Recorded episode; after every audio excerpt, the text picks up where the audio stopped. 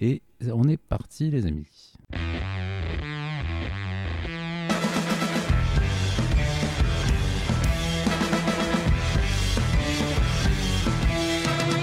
Bon d'Arbour.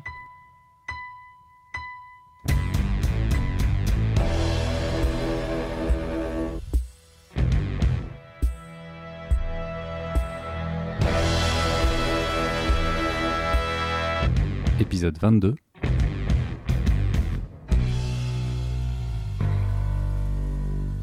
Quantum of Solace.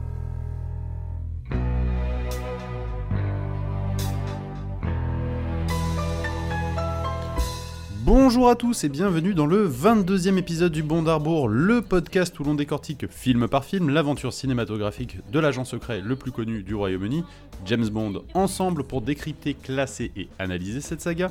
Je retrouve mes acolytes pour déconstruire les péripéties de 007. Il est professeur et il vient de gagner au loto. Bonjour Manuel. Bonjour les amis. Et méfiez-vous mesdames, il aime offrir des colliers en forme de nœud. Bonjour Frédéric. Salut les amis. Ah, J'étais pas prêt à ça. Très bien. Salut Charlot, salut Manu. Ah, 2008, si proche et pourtant déjà si loin, Fredo profitait de ses premières années de retraite pendant que Manuel hurlait devant sa télé et l'équipe de France à l'Euro. 2008, année de la réussite Pour Euh, certains, oui. Enfer. Barack Obama devient le 44e président des États-Unis. La Chine propose ses Jeux Olympiques d'été et se pose en superpuissance mondiale. Pour d'autres, beaucoup moins, car 2008, c'est le début de la crise financière mondiale avec la faillite de la banque Lehman Brothers. Nous pleurons les décès soudains et un peu moins soudains de Heath Ledger, Henri Salvador, Yves Saint-Laurent, mais aussi Carlos, big bisou à lui. Je suis très content de pouvoir continuer la catégorie naissance en 2008, longue vie, enfin longue, ils sont 12 ans pour le moment. Hein. Ian Hermitage, euh, le Young Sheldon et le petit enfant dans Big Little Lies, vous le voyez. La- Abby Forston, la fille de Paul Rudd dans Ant-Man. et une fois n'est pas coutume, mon neveu Thomas, bienvenue à lui. Il y a que tes neveux en fait dans ces, ces catégories-là maintenant. Écoutez, moi je propose, hein. Non, non, mais c'est très bien. ça tombe bien. Ouh là là là là Que de choix dans ma playlist pour cette année. On va faire un récap 100% village gaulois pour l'année 2008. On commence avec l'hymne Girl Power, Fatal Bazooka et Yel par la main. Ah si tu pouvais fermer ta gueule du poète Patrick Sébastien.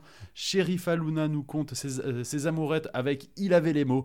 Mais surtout, on va rappeler à Ronan Luce qu'ouvrir le courrier d'autrui, c'est un délit puni d'un an d'emprisonnement et de 45 000 euros d'amende. Mais moi je suis un homme qui aime bien ce genre de jeu, veux bien qu'elle me nomme. Alphonse Souffrette, c'est comme elle veut, Paya pa pa pa pa ya pa.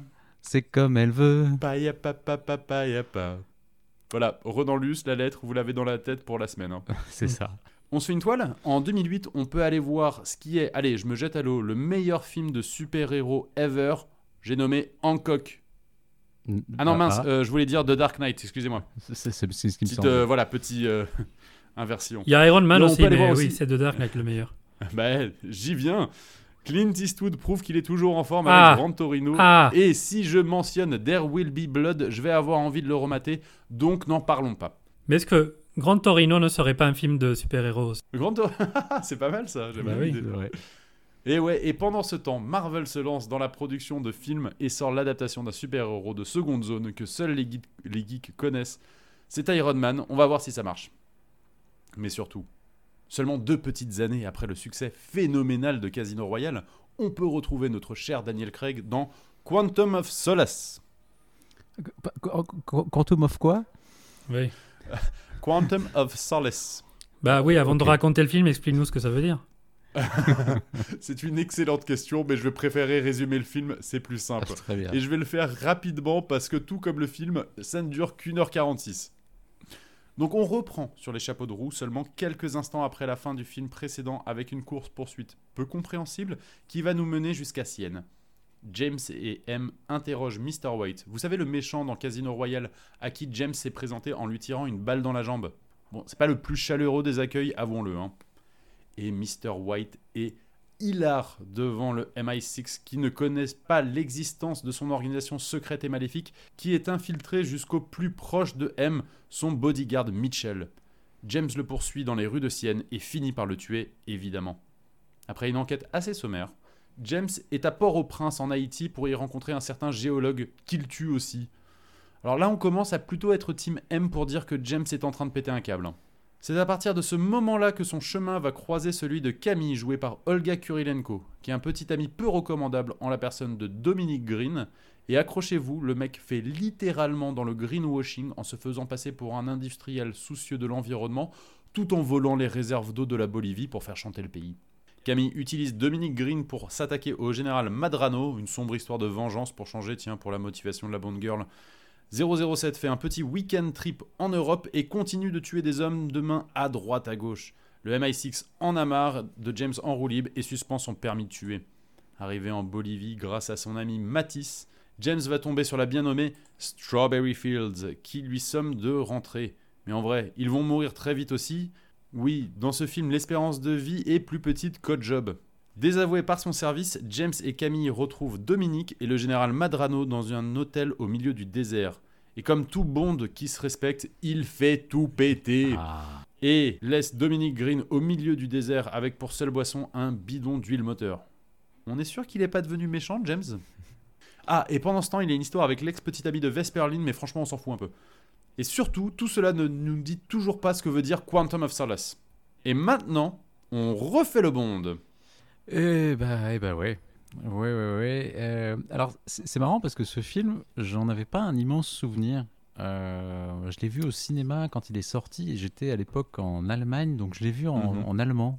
euh, ce qui n'est pas forcément la meilleure façon de, de voir un film. Moi, j'ai vu Casino Royale en espagnol.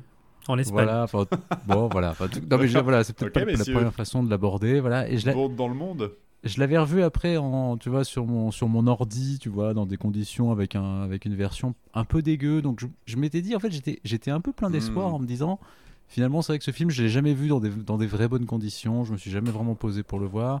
Je me suis dit, en plus, c'est vrai qu'on a tendance à dire, c'est un peu le film mal aimé parce qu'il a, il a pas de peau, en fait, parce qu'il est entre deux vraiment films géniaux que sont Casino Royale et Skyfall. Donc tu te dis, bon, c'est vrai que il faut peut-être essayer de le réévaluer en tant que tel et pas forcément le, le- le comparer euh, aux autres trucs. Donc j'étais vraiment plein d'espoir en le, en- en le revoyant.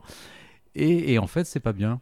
C'est pas bien. C'est pas Et en bien fait, du non. tout. En Et en fait, non. En fait, euh, ouais. En fait, en fait le premier, Et en le, fait, le non, premier- si- la première si- impression était la bonne en fait. hein. bah, c'est ça en fait. Et si, si, si effectivement il, il pêche en comparaison de Casino Royale et de Skyfall, bah, c'est parce qu'il est vraiment beaucoup moins bien, tout simplement. Il n'y a pas vraiment d'autre chose à dire. Je, suis assez d'accord et en fait moi j'ai eu le malheur en fait là de les revoir en fait les Daniel Craig pour préparer le podcast et en fait euh, enchaîner Casino Royale et le, le lendemain Quantum of Solace c'est une erreur Ouais. monumentale. Ne le faites oui. pas chez vous à la maison, seuls les professionnels peuvent y arriver. Parce C'est que ça. en vrai, c'est en fait on voit la chute en termes de qualité euh, de film, mais euh, instantanément et dès la scène d'ouverture en fait. Oui, mais moi, au début, j'étais assez emballé par le fait qu'ils reprennent immédiatement après Casino Royale. Parce que, vous vous souvenez, hein, moi j'ai souvent critiqué la franchise par les problèmes de continuité ou les Ah oui, là, occasions le manquées, coup. notamment après le meurtre de Tracy. Et là, c'est enfin une bonne nouvelle, mais le problème, c'est que c'est complètement raté. Et euh, Ah oui. d'ailleurs, dans Spectre aussi, ils vont essayer de- de- d'introduire un peu de continuité de façon complètement grotesque. Donc je ne sais plus quoi penser. Parce que quand il quand il n'y a pas de continuité, je me plains. Quand il y a de la continuité, c'est mal fait, donc je me plains aussi. Euh, ah, je sais pas. Bah non mais alors ça pourrait alors ce qui est vrai que c'est la première fois du coup qu'on a euh, un film qui est une suite directe de- du film précédent. C'est Mais vrai. vraiment direct, parce que c'est juste une heure après. hein. Ah bah Ça- c'est ça- oui, ça c'est démarre quelques minutes après. euh, la dernière scène du- de Casino Royale. Oui. Donc on retrouve donc ce James en voiture, mais surtout une suite, pourquoi pas C'est ça pour, ça- enfin il y avait encore peut-être des choses à raconter. Alors bon, moi j'avais trouvé que Casino Royale à la fin du film en fait, t'avais un arc qui était à peu près complet par rapport au personnage, donc c'était euh, c'était assez intéressant de, le- de dire bah voilà, enfin maintenant c'est James Bond, on peut aller de l'avant pour des missions. A priori, les, les, les réalisateurs, les, écrits, les, enfin, les scénaristes avaient des, des choses à, encore à rajouter par rapport à ça.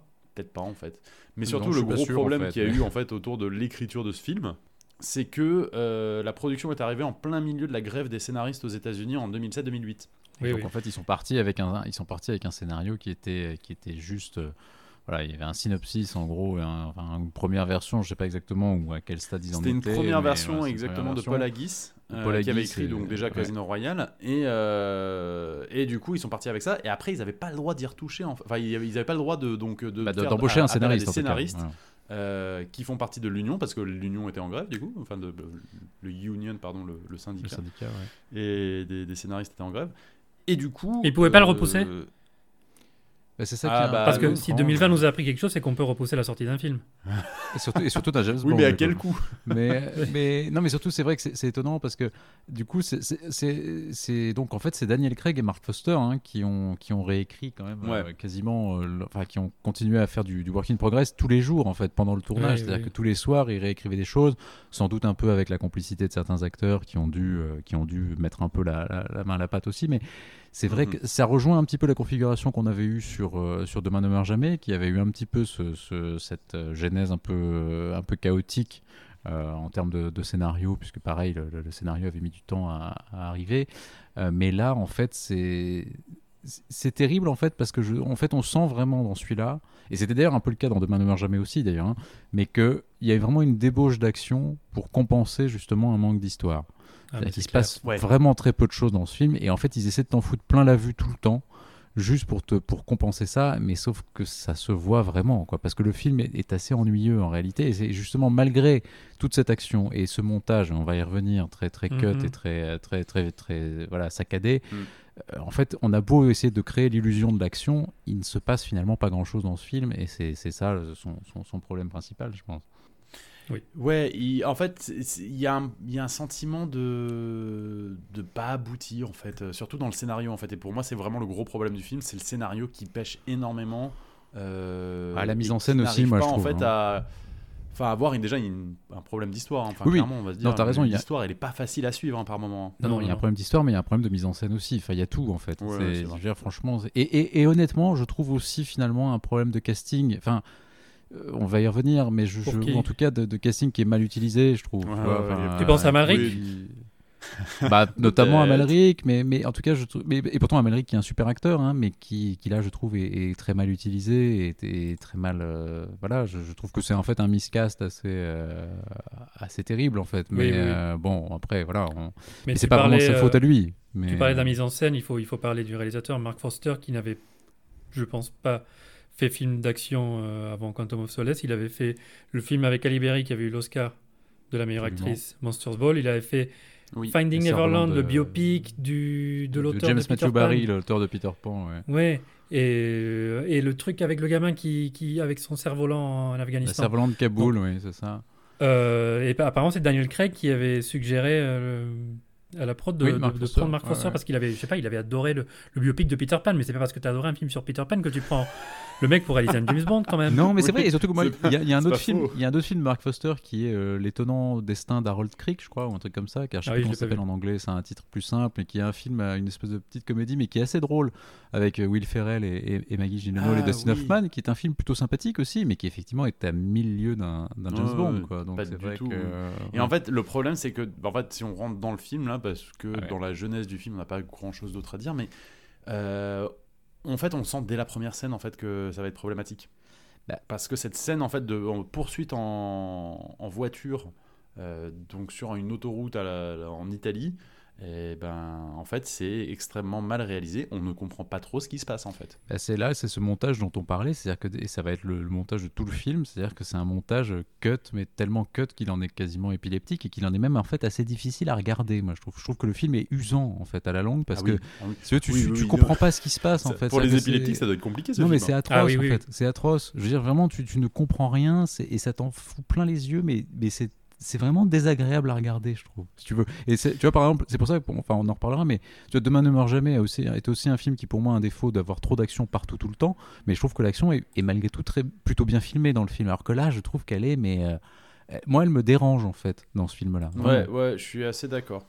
T'es pas, t'es pas dans un. En fait, tu- Quand une scène d'action est bien filmée, tu le sens. Tu sens qu'il n'y a pas 14 000 coupes ou tu sais ce que veut le réalisateur. Ou alors, il y a des réalisateurs qui sont très. qui ont le. le- qui savent faire du cut au bon moment et, euh, et en fait, on sent qu'il y a une inspiration des, des- des- de la trilogie Jason Bourne Ah oui. et de la Surtout patte le en fait, troisième. du réalisateur. Voilà, exactement, de, de, de Paul Greengrass, en fait, le réalisateur du 2 et du 3 Mhm. où il y a un montage très saccadé, caméra à l'épaule, on ne comprend pas trop ce qui se passe, mais c'est maîtrisé. Et en fait, la grosse différence, elle est là. Ouais, Euh, ouais, quand ouais. c'est maîtrisé, on n'a pas, on, on sent pas ce côté épileptique, on sait pas ce qui se passe, etc. Et là, ça marche pas. Et en fait, donc, il n'y a pas grand chose à raconter sur cette euh, course-poursuite, en fait. Mais c'est en fait, c'est le seconde équipe d'ailleurs de, de Bourne 2 et 3 hein, qui, qui travaille sur le film. hein. C'est un certain Dan Bradley, je sais pas si vous avez vu ça, mais donc qui est le, le mec qui avait travaillé déjà sur Jason Bourne. Donc vraiment, en plus, il y a une Mhm. volonté justement d'aller prendre la recette un peu de, de Bourne de- pour James Bond. Mais sauf que voilà, c'est fait euh, voilà, avec, avec pas de scénario, avec un, un réal qui est pas, qui est pas vraiment le, bon client pour ça. Donc c'est vrai que ça, ça fonctionne pas. Euh, donc alors cette, poursuite en bagnole, donc effectivement, elle est hyper nerveuse, mais c'est vrai qu'en fin de compte, c'est beaucoup de d'esbrouf pour pour pas nous raconter grand chose. on va comprendre donc en fait que euh, que Bond arrive donc après cette course poursuite, il arrive à Sienne. Euh, il arrive dans une espèce de, de base, on imagine, de souterrain, et qui est un peu un- une petite base du MI6, un peu planqué comme ça.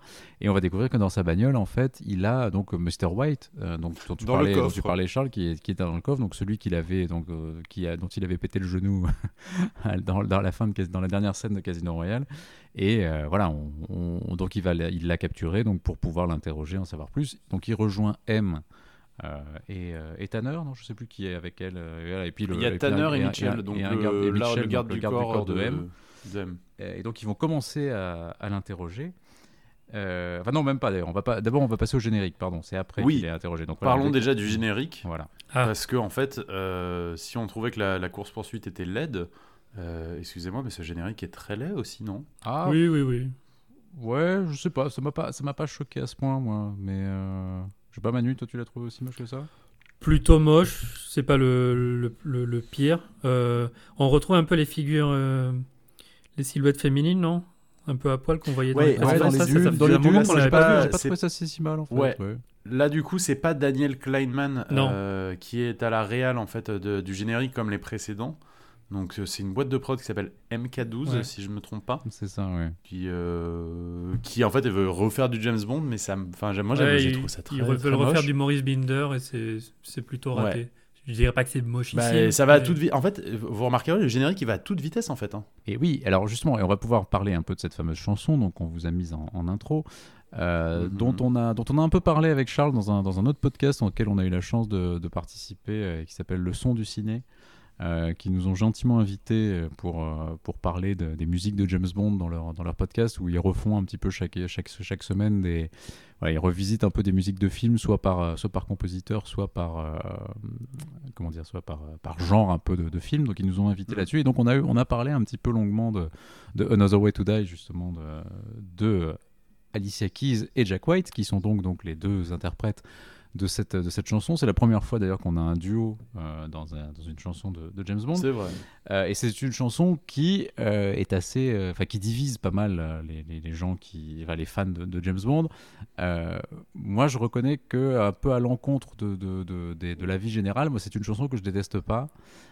parce que je trouve que c'est une chanson qui est ambitieuse en fait et je trouve que c'est une chanson qui a une certaine forme d'audace euh, qui est alors qui est pas toujours maîtrisée dans laquelle il y a effectivement un truc qui parfois ressemble à de la cacophonie et qui est un peu étrange Le refrain. mais qui est une chose. Voilà, le refrain où en fait tout se mélange entre la voix, la guitare, les cuivres, tout ça, enfin, tout, tout ça est un peu est un peu parfois assourdissant et après il y a des moments très épurés, c'est très étonnant l'alternance qu'il y a, mais je trouve qu'en tout cas c'est une chanson qui teste et qui essaie de, qui essaie de faire quelque chose. Voilà, après c'est pas complètement réussi, mais je trouve en tout cas que c'est une chanson qui a le mérite d'essayer de, de proposer quelque chose euh, et qui n'est pas de la soupe, qui n'est pas une espèce de bluette Oui. un peu à la con comme Oui, on a pu oui, avoir sur certains trucs.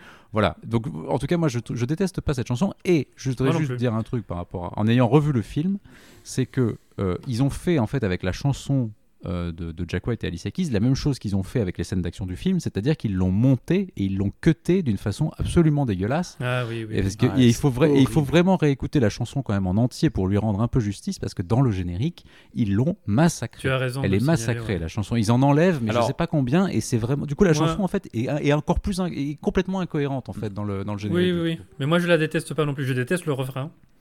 Non. Euh, beaucoup de cacophonie, je suis d'accord. Et mais oui, mais Jack White est un gars audacieux, donc tu as raison de dire que qu'il y a de l'audace. Et c'est lui qui a écrit la chanson, c'est pas c'est pas Alicia Keys et lui, c'est lui, Oui. c'est lui tout seul. Oui, oui, mais ce sont deux vrais Ouais. musiciens. Et c'est pas, David Arnold euh, du coup. Da- David Arnold n'a pas euh, participé à la, ouais. la chanson. C'est et, et- mais c'est je l'ai- je l'aime pas cette chanson. moi.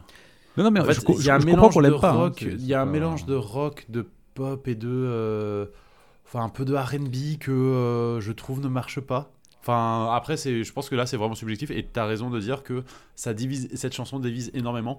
Et, mais pour le coup, moi, il y a un truc que, sur le coup, euh, je, je pense que pour moi, c'est pas une chanson de James Bond, tu vois. Ah, tu vois, moi je trouve que quand même là, les cuivres, et la, les cuivres et la guitare font qu'il y a quand même un vrai truc de James Bond C'est dedans. plus en une chanson mais- de James Bond que celle de Chris Cornell.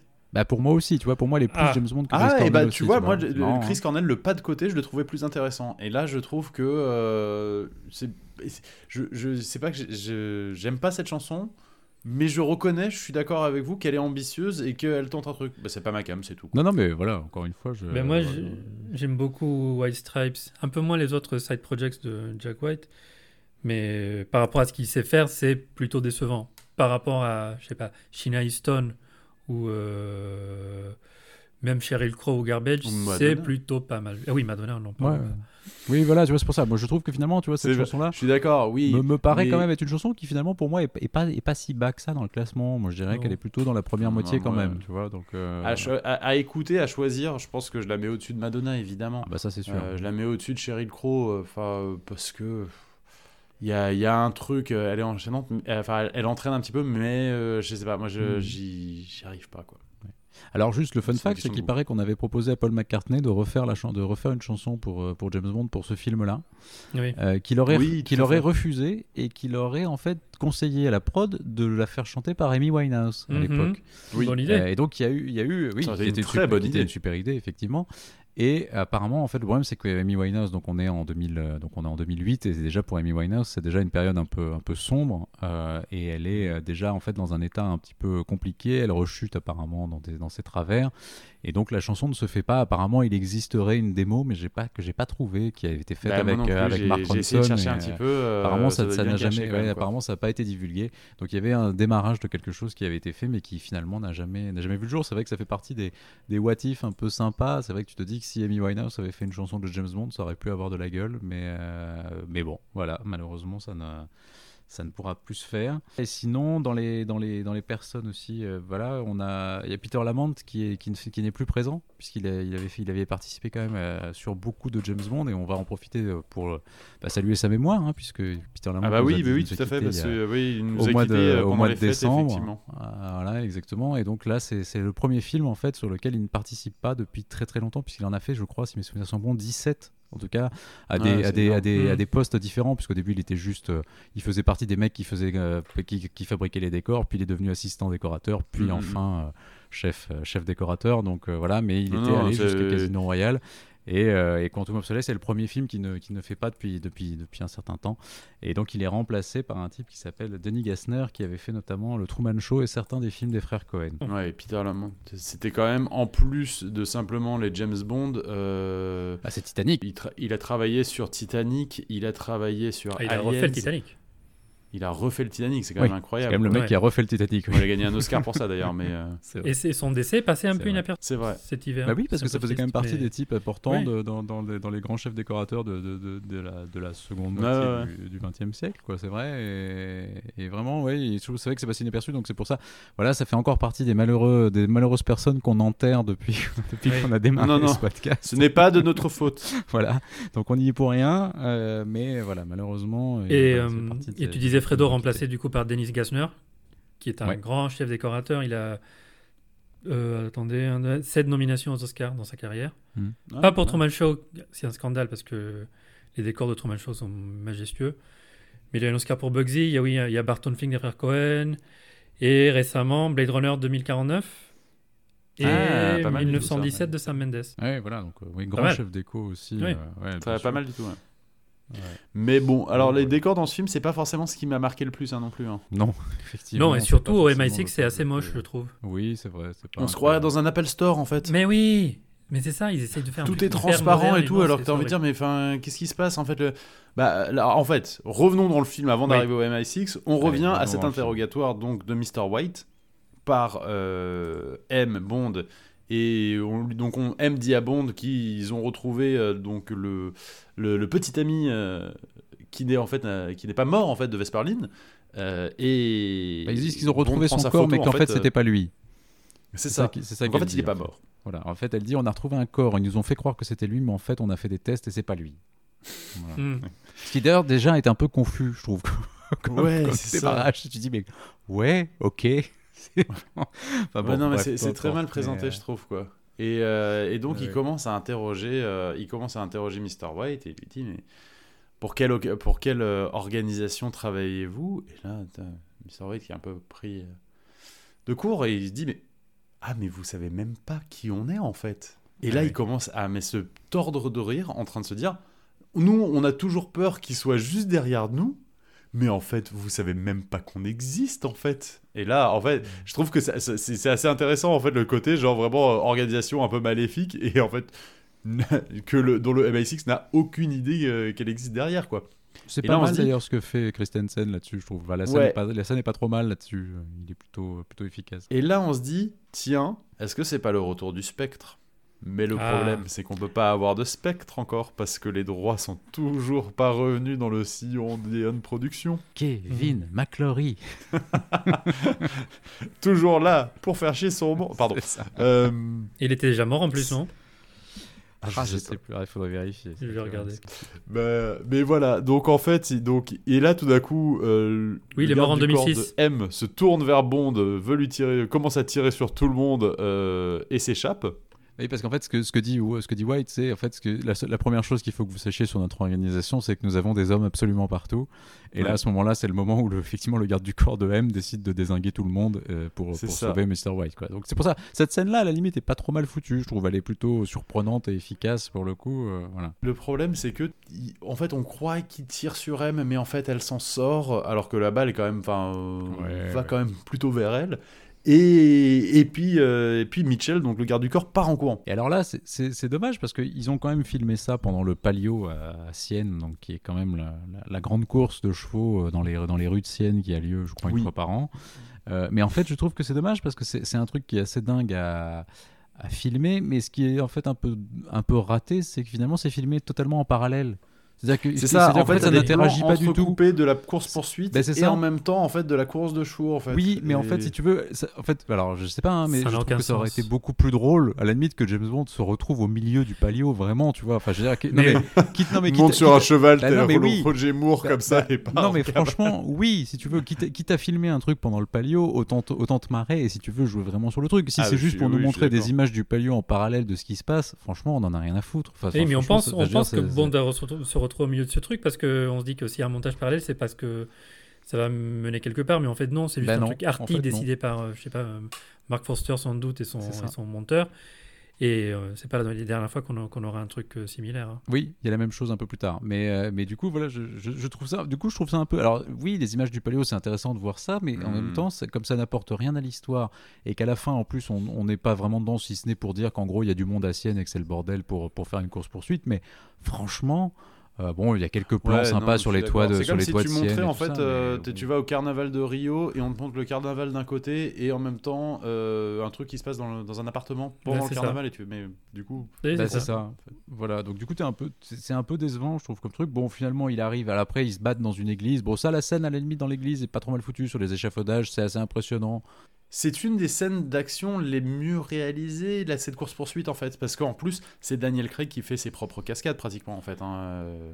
Oui, oui. D'ailleurs pendant le tournage il prend super cher hein, apparemment Oui, c'est trois euh, fois apparemment. ouais. il a mais il a je sais plus combien de nombre de blessures à la fin du tournage c'est le Christ. mais euh, apparemment il perd un bout de doigt et euh, il se marre après en disant comme ça je pourrais faire une carrière dans euh, euh, dans la pègre Ah, effectivement, apparemment, il s'est blessé au visage, à la main et à l'épaule pendant le, pendant le ouais. tournage. Donc oui, ça a pas été- et, ça arrive ouais cette scène dans l'église comme ça avec ce plan qui descend je pense qu'un des plans les plus connus en fait de ce film c'est le plan de la caméra qui tombe avec les deux les deux Ouais. hommes C'est peut-être le meilleur battent, plan euh, du film.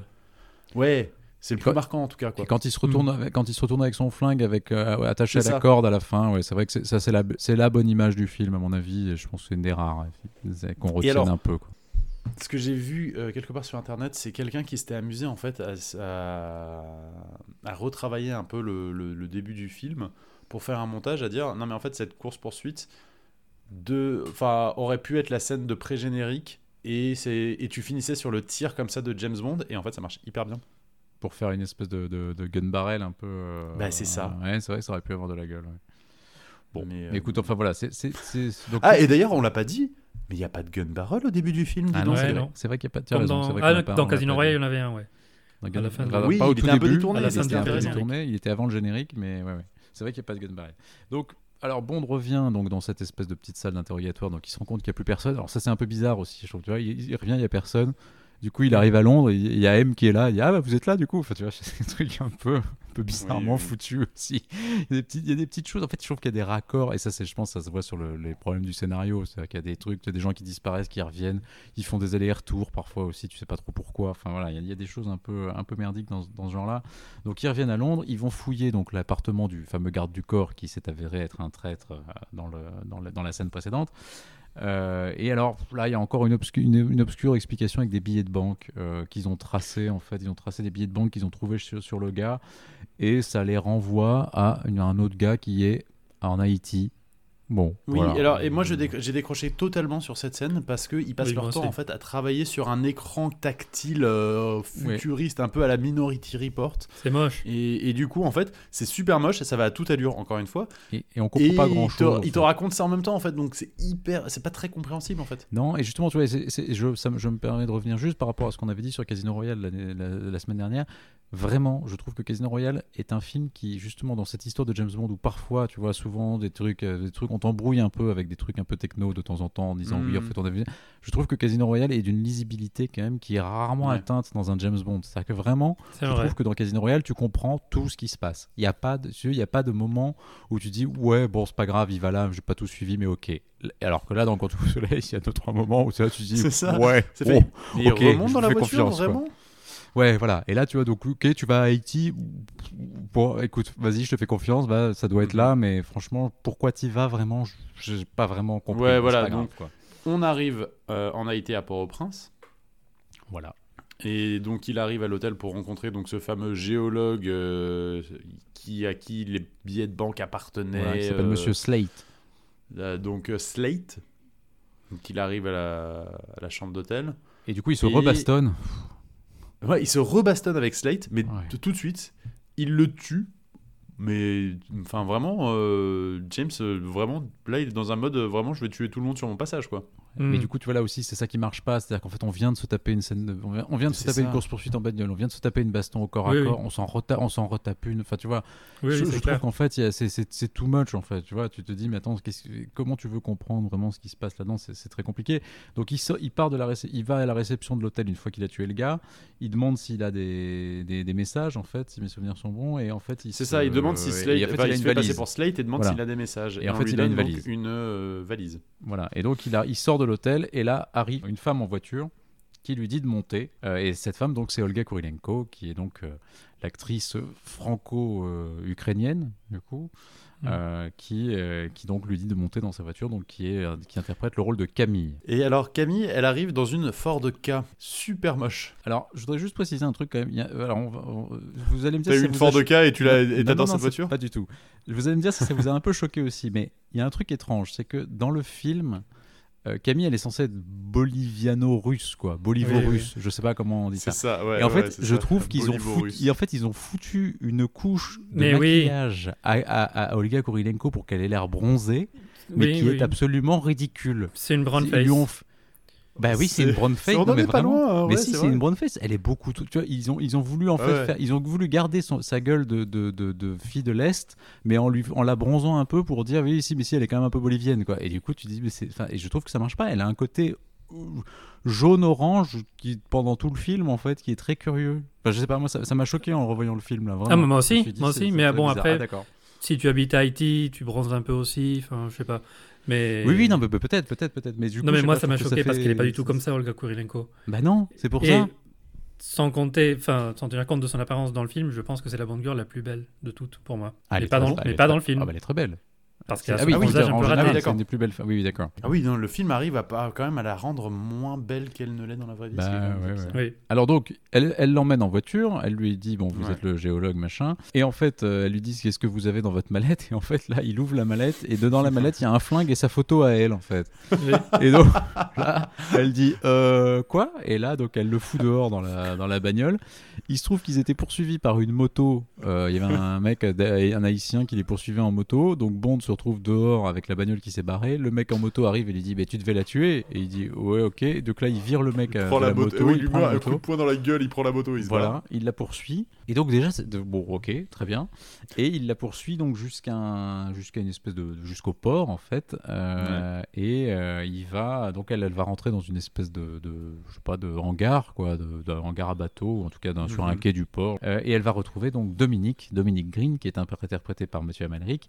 Et euh, en fait, elle comp- on comprend que c'est Dominique qui a essayé de la faire tuer. Donc en fait, ils ont été amants qui sont amants, on sait pas trop, et que euh, c'est elle Oui, qui l'a. je- on sait pas du tout si c'est. Enfin, c'est une relation toxique. oui, assez, oui. Et donc, elle l'a- et donc, euh, Il y, elle y retourne alors qu'il voulait la faire tuer. bah, c'est-à-dire qu'effectivement, je trouve que c'est un peu étrange de te dire que ton mec est un mec dangereux. Il a essayé de te tuer et en fait, tu vas le voir pour lui faire une scène. Ce qui est un truc un peu étrange en fait, comme euh, d'un point de vue Ouais. scénaristique. C'est, dis donc, euh, c'est moi ou t'as essayé de me tuer là? Il y a un truc un peu. Il dit, ah oui, bon. Voilà. Un peu. un côté. Ok, mais bon, tu m'en veux pas trop Oui, quand même. il y a- il y a- donc déjà cette scène, cette scène n'a quand même aucun sens parce qu'effectivement ça finit un peu comme ça. C'est euh, bon, oui, j'ai essayé de te tuer, mais bon, voilà. Tu. Je ok, bon, super.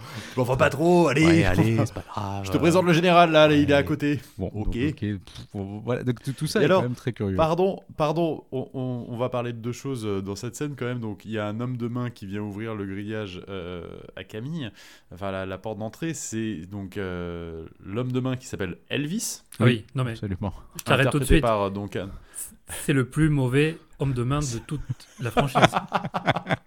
Oui, C'est oui, c'est un des plus mauvais, 100% effectivement. ouais. je suis 100% d'accord. Il ne sert à rien.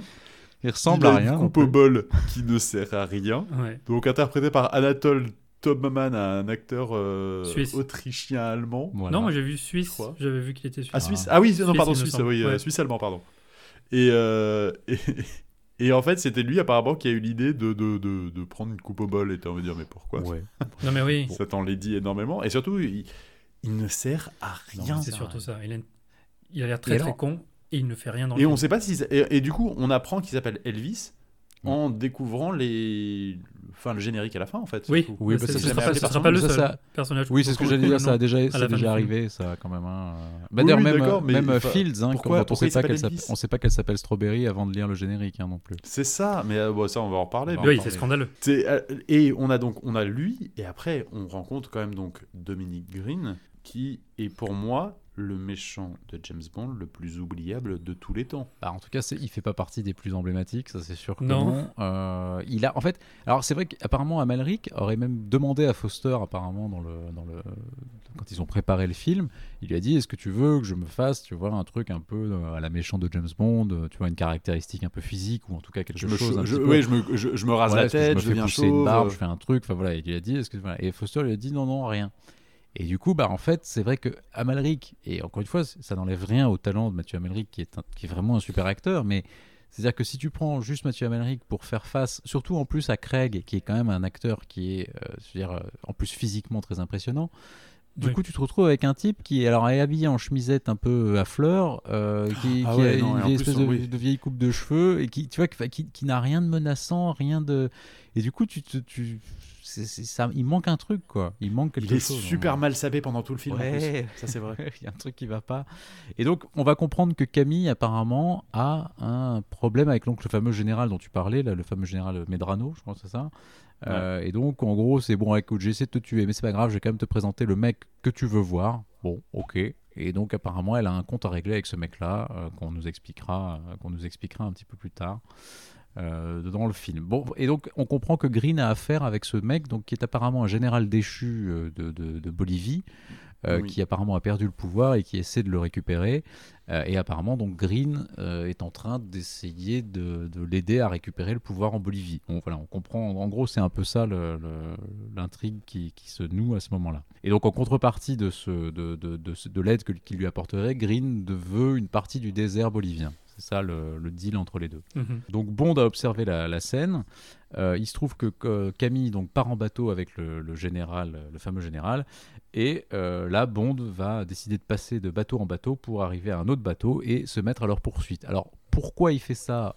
On sait pas trop. Oui, oui, en fait, moi je comprends pas pourquoi il se met à la poursuite donc de Camille qui part avec Medrano sur un petit bateau. Et, euh, et en fait, donc, Camille, au moment de vouloir tuer euh, le général Medrano, tout d'un coup, il y a Bond qui arrive sur un, avec un bateau pour lui rentrer dedans, en fait. Voilà, et pour la sauver, alors qu'en fait, elle a rien demandé. Et c'est vrai qu'en fait, Ouais. Mais oui, Et là, et là, je trouve qu'on retrouve un peu le côté Bond un peu qui, qui que je trouve un peu étrange. C'est-à-dire Bond, en gros, il y a une nana et du coup, je, je fonce sur la nana, mais, mais peu importe. Oui, c'est un peu rétrograde, on Mais- dirait. non, mais c'est vrai, je trouve que tu vois, c'est une version un peu ancienne de Bond. Ça, c'est un peu le côté. euh, tu vois, il y a, tiens, il y a une nana. oh, je je l'ai Oui. croisée deux secondes. Elle a, elle a voulu me. elle a- il fallait que je la tue. C'est elle qui a failli me tuer. Euh, Bon, bah, je vais quand même aller la sauver. Je sais pas du tout qui elle est, ni pourquoi, ni quoi. Enfin, c'est c'est un peu, c'est un peu surprenant. La poursuite en bateau, bon, elle vaut ce qu'elle vaut, elle est pas non plus incroyable. Et puis en plus des poursuites en bateau, on en a vu quand même euh, quelques, quelques palanqués euh, dans, dans tout James Bond. Ah oui, mais, mais, mais Ah oui. tu as lu ce que racontait le réalisateur Mark Foster. En fait, il voulait qu'il y ait des scènes d'action pour le, qui, qui concernent les, les quatre éléments Oui, Ouais, la terre, l'eau, euh, l'air et euh, le, le feu à la fin. Oui, ce qui est- et ce ben on va est- tous les avoir et elles sont toutes nulles. Ce qui est un projet complètement absurde et il, en- il, a- il en a l'air très très fier, mais c'est n'importe quoi. Oui, oui, c'est complètement. et là, la, absurde. la scène, la scène en bateau est très mal écrite, mais parce que tout le film est très mal écrit et du coup, c'est juste. On a, parce qu'on voulait, un, mettre une scène d'action et deux, que Bond puisse rencontrer la Bond girl principale et donc euh, voilà. Une scène d'action sur un bateau pour, alors, pour le Oui, faire mais foncer surtout, sur un- non mais surtout, surtout, donc il arrive à la sauver. Ouais. Il se tire, il arrive, au- il arrive à port, gare le bateau et en fait donne Camille au premier venu. Bah, il est, en fait, il Il revient, genre- il revient dans son hôtel. Non, Mais en fait, en fait, en descendant de son bateau, il, en fait, il pose Camille dans les bras de quelqu'un. Ah après, oui, il c'est vrai, barre en fait. Ah oui, c'est oui. vrai, C'est vrai, c'est vrai. Quand tu lui dis she's seasick. C'est ça. Ouais, ouais.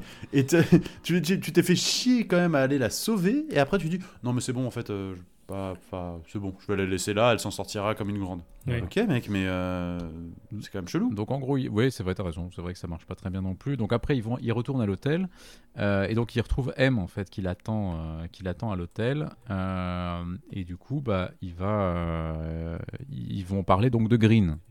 Euh, et donc oui, ils vont retrouver. Donc ils vont, il va dire donc il s'intéresse à Green et donc ils vont lui dire que Green donc est un entrepreneur euh, écolo et philanthrope. Euh, ils savent pas trop vraiment. euh, Enfin voilà, ils ont pas grand chose sur lui à ce moment-là. Euh, et donc M va, va appeler son, son homologue américain pour, pour demander s'il s'intéresse à Green. Et donc évidemment l'américain de la CIA va dire non, non, on s'intéresse pas du tout à lui. Et M va en Mm. déduire que du coup c'est évidemment quelqu'un de très important et qu'il faut s'y intéresser. Voilà, voilà. Et donc Bond va... Ah oui, non, pardon, en fait elle l'attend pas à l'hôtel. hein, pardon, excusez-moi, c'est moi qui me trompe là. En fait c'est lui qui, qui prend contact avec elle une fois qu'il est à l'hôtel. Et donc il va suivre Green qui lui part dans un avion pour l'Autriche. Voilà. Et Attends, et le mec de la CIA, il est interprété par qui? Pour les fans de Stranger Things. David Harbour, Ah, c'était- c'est pas une question- connaît pas une question dans de le quiz. rôle du shérif dans Hawk- euh, de Hawkins dans Stranger Things. Ouais. Et Ouais. effectivement il est méconnaissable. Ouais. Oui, oui, avec une grosse moustache et euh, quelques kilos en trop. Oui, et surtout pas, pas très Euh, beau, ouais, c'est- plus. Ouais, oui. Oui, c'est vrai. Bah, il a des kilos en trop euh, aussi dans, dans Stranger Things hein, quand même. Mais, euh, Ouais, ouais, c'est vrai. euh, Et donc en fait, il- et donc là en fait, on va on va arriver donc dans cet avion donc euh, qui où Green arrive et en fait on va se rendre compte que euh, bah M avait appelé le chef de la CIA qui est donc le mec joué par David Harbour et elle l'avait appelé, il était dans un avion avec Felix Leiter et en fait on va se rendre compte que l'avion dans lequel monte Green et ben c'est le même avion et que donc il est en contact avec la Mhm. CIA et qui discutent entre eux. Et en fait, moi, c'est, moi, c'est toute une partie du film en fait où je comprends pas trop le rôle de la CIA. Enfin, on est en train de te dire que le- la CIA en fait a, a un rôle un peu euh, louche quand même en, Amérique euh, du Sud? Oui, c'est vrai qu'en en termes d'enfonçage de porte ouverte, c'est Bah, assez- c'est assez- Là, là, ça dénonce les gars Ouais, quand même. ouais, hein. ouais, c'est Ouais, vrai ouais. que ça dénonce, ça dénonce beaucoup. Non, c'est pas très intéressant non plus. Bon, ok, effectivement, on, se com- on comprend que du coup, Ouais. les Le seul Américains. truc intéressant, se- c'est que ouais, c'est, c'est Félix Leiter euh, qui a pas vraiment l'air de vouloir être là en fait. quoi. Non, et en fait, je pense que. Je, je Parce que pense- c'est un mec pareil, bien. hein. Oui, mais c'est- ça marche pas non plus. Et je pense qu'en fait, il y a aussi des scènes qui ont été coupées sur cette histoire de CIA parce que il y a des scènes Ah, où on a oui. l'impression que fait que Jeffrey Wright, il est là. Il est là et qu'en fait il dit rien alors que tu dis qu'en vrai il devrait sûrement être là pour dire plus de choses. Enfin, je sais pas, il y a- il y a, Ouais, des trucs qui il y a un des trucs travail qui aurait été fait sur d'autres versions du scénario derrière. y a des ouais. moments en fait on a l'impression qu'il est juste dans le champ pour, pour, pour être là quoi donc c'est c'est très c'est très curieux bon bref donc on comprend que les Américains ont des intérêts donc dans ce coup d'État euh, bolivien et donc euh, The Green leur dit bah écoutez moi je veux bien qu'on continue à travailler ensemble sur cette histoire de Bolivie à condition que vous me débarrassiez de Bond Voilà, et en fait, la CIA donc se retourne contre James Bond. dis Voilà, donc. exactement. Donc alors Ouais. évidemment, on comprend que Félix va, va pas, euh, voilà, contrairement à son patron, va sûrement peut-être pas être de cet avis-là, ou en tout cas va peut-être pas livrer Bond euh, comme ça. Et donc Bond va arriver en Autriche, euh, puisque Dominic Green va à l'opéra. Et Bond le suit, euh, et euh, on a donc un- une scène d'opéra avec Bond qui va récupérer une espèce de paquet cadeau qui est apparemment distribué à certains, habi- enfin, à certains invités de, de cette, de cet opéra. Euh, et il va donc découvrir, il va le but, enfin, il va le tabasser dans les toilettes pour récupérer le sac. Et dans le sac, il y a une oreillette. Et l'oreillette permet en fait à différentes personnes qui sont, qui assistent à cet opéra, de pouvoir se parler pendant l'opéra, tout en faisant ça en toute discrétion et d'être à différents endroits de l'opéra sans qu'on sache qui se sont, euh, qui se sont rencontrés. Et donc on comprend que c'est donc cette organisation un peu mystérieuse qui euh, organise un certain nombre de tractations de cette façon-là. Et du coup, bah, Bond, comme il a récupéré l'oreillette, les entend en parler et peut en fait euh, justement voir en fonction des gens qui parlent, et puisqu'il s'est foutu dans les décors de l'opéra, bah, voir Mm. qui sont les personnes qui assistent à ce truc-là et qui font partie de cette mystérieuse organisation. Ça, j'ai bien aimé, moi. Mais surtout. Les mecs qui Ouais, font une réunion à l'opéra pour que Ouais. personne ne Alors, les ouais, repère. la- non mais la scène est sympa, la scène est, est- est pas trop mal et à vrai dire, euh, je comprends pas pourquoi il y a un pins aussi dans le avec le petit Q, euh, enfin pas- la lettre Q, pardon, euh, pour dire euh, vous faites partie de l'organisation secrète qui commence par la lettre Q. Oui, bah si, parce que quand tu fais partie d'une organisation secrète, t'as un pins. T'as un pins, Bah oui, le Spectre aussi, ils en ont. mais enfin voyons, Si. c'est vrai. Non, y a des, ils ont des bagues après. Oui, voilà. Oui, Et, euh, c'est ça. Et, et- et en fait, surtout, enfin, ouais, la, la scène est assez intéressante où ils sont tous en train de se parler en fait, et la scène est plutôt, pour le coup, euh, peut-être euh, bien réalisée. Où ils sont tous, on voit, c'est c'est- c'est énorme en plus. euh, c'est- Oui, c'est un immense- Il y a c'est un- énormément de figurants c'est à- qui ont participé à cette C'est scène. à hein. Bregenz, c'est ça, je crois en, Ouais, à Bregenz, euh, en Autriche. Alors oui, là on a le Bond le plus globe-trotteur de tous, hein, parce qu'on a en une Ouais. demi-heure on a fait Italie, Londres, Haïti, Ouais. Autriche. Et c'est pas fini. C'est ça. Ouais. Et alors, en fait, mais tu Et, vois, euh, de la même façon, moi, je ferais le- quand même le même reproche euh, sur cette scène, à la scène du Palio, c'est que là, on a encore une fois euh, Ah, une, oui, une magnifique scène d'opéra, tu vois, où voilà. Et en fait, on a l'impression que Bond est complètement, enfin, que tout ça est mis en parallèle et qu'il n'est n'est que du décorum, en fait. C'est-à-dire qu'on voit des moments de, de, Ouais. ce- de cet opéra qui est filmé. Ouais. Alors, encore une fois, je dis pas que forcément Bond doit arriver et se bastonner sur la scène de l'opéra, mais en fait, je trouve qu'il manque quand même de, de l'interaction entre les deux trucs, si tu veux. On a l'impression. Roger que vraiment- Roger Moore l'aurait fait dix fois déjà. bah, j'aurais avec Roger Moore normalement il y a un mec qui aurait fini dans le piano de l'orchestre enfin je sais pas tu vois c'est un truc normalement qui, qui quand même se, se fait dans James Bond quoi tu vois et que là je trouve que ça, il, y ça aurait une manque un vanne, peu. il y aurait une vanne sur Tosca. bah oui bien ça sûr tout bien sûr tu vois Ce que j'ai trouvé très con aussi, c'est que quand ils se rendent compte que Bond les a repérés, ils se lèvent tous. Il se lève. bah oui ça n'a aucun c'est ils- vraiment des sauf, oui, sauf vraiment des Mr. abrutis. sauf Mr. White qui est quand même plus intelligent que, que les autres.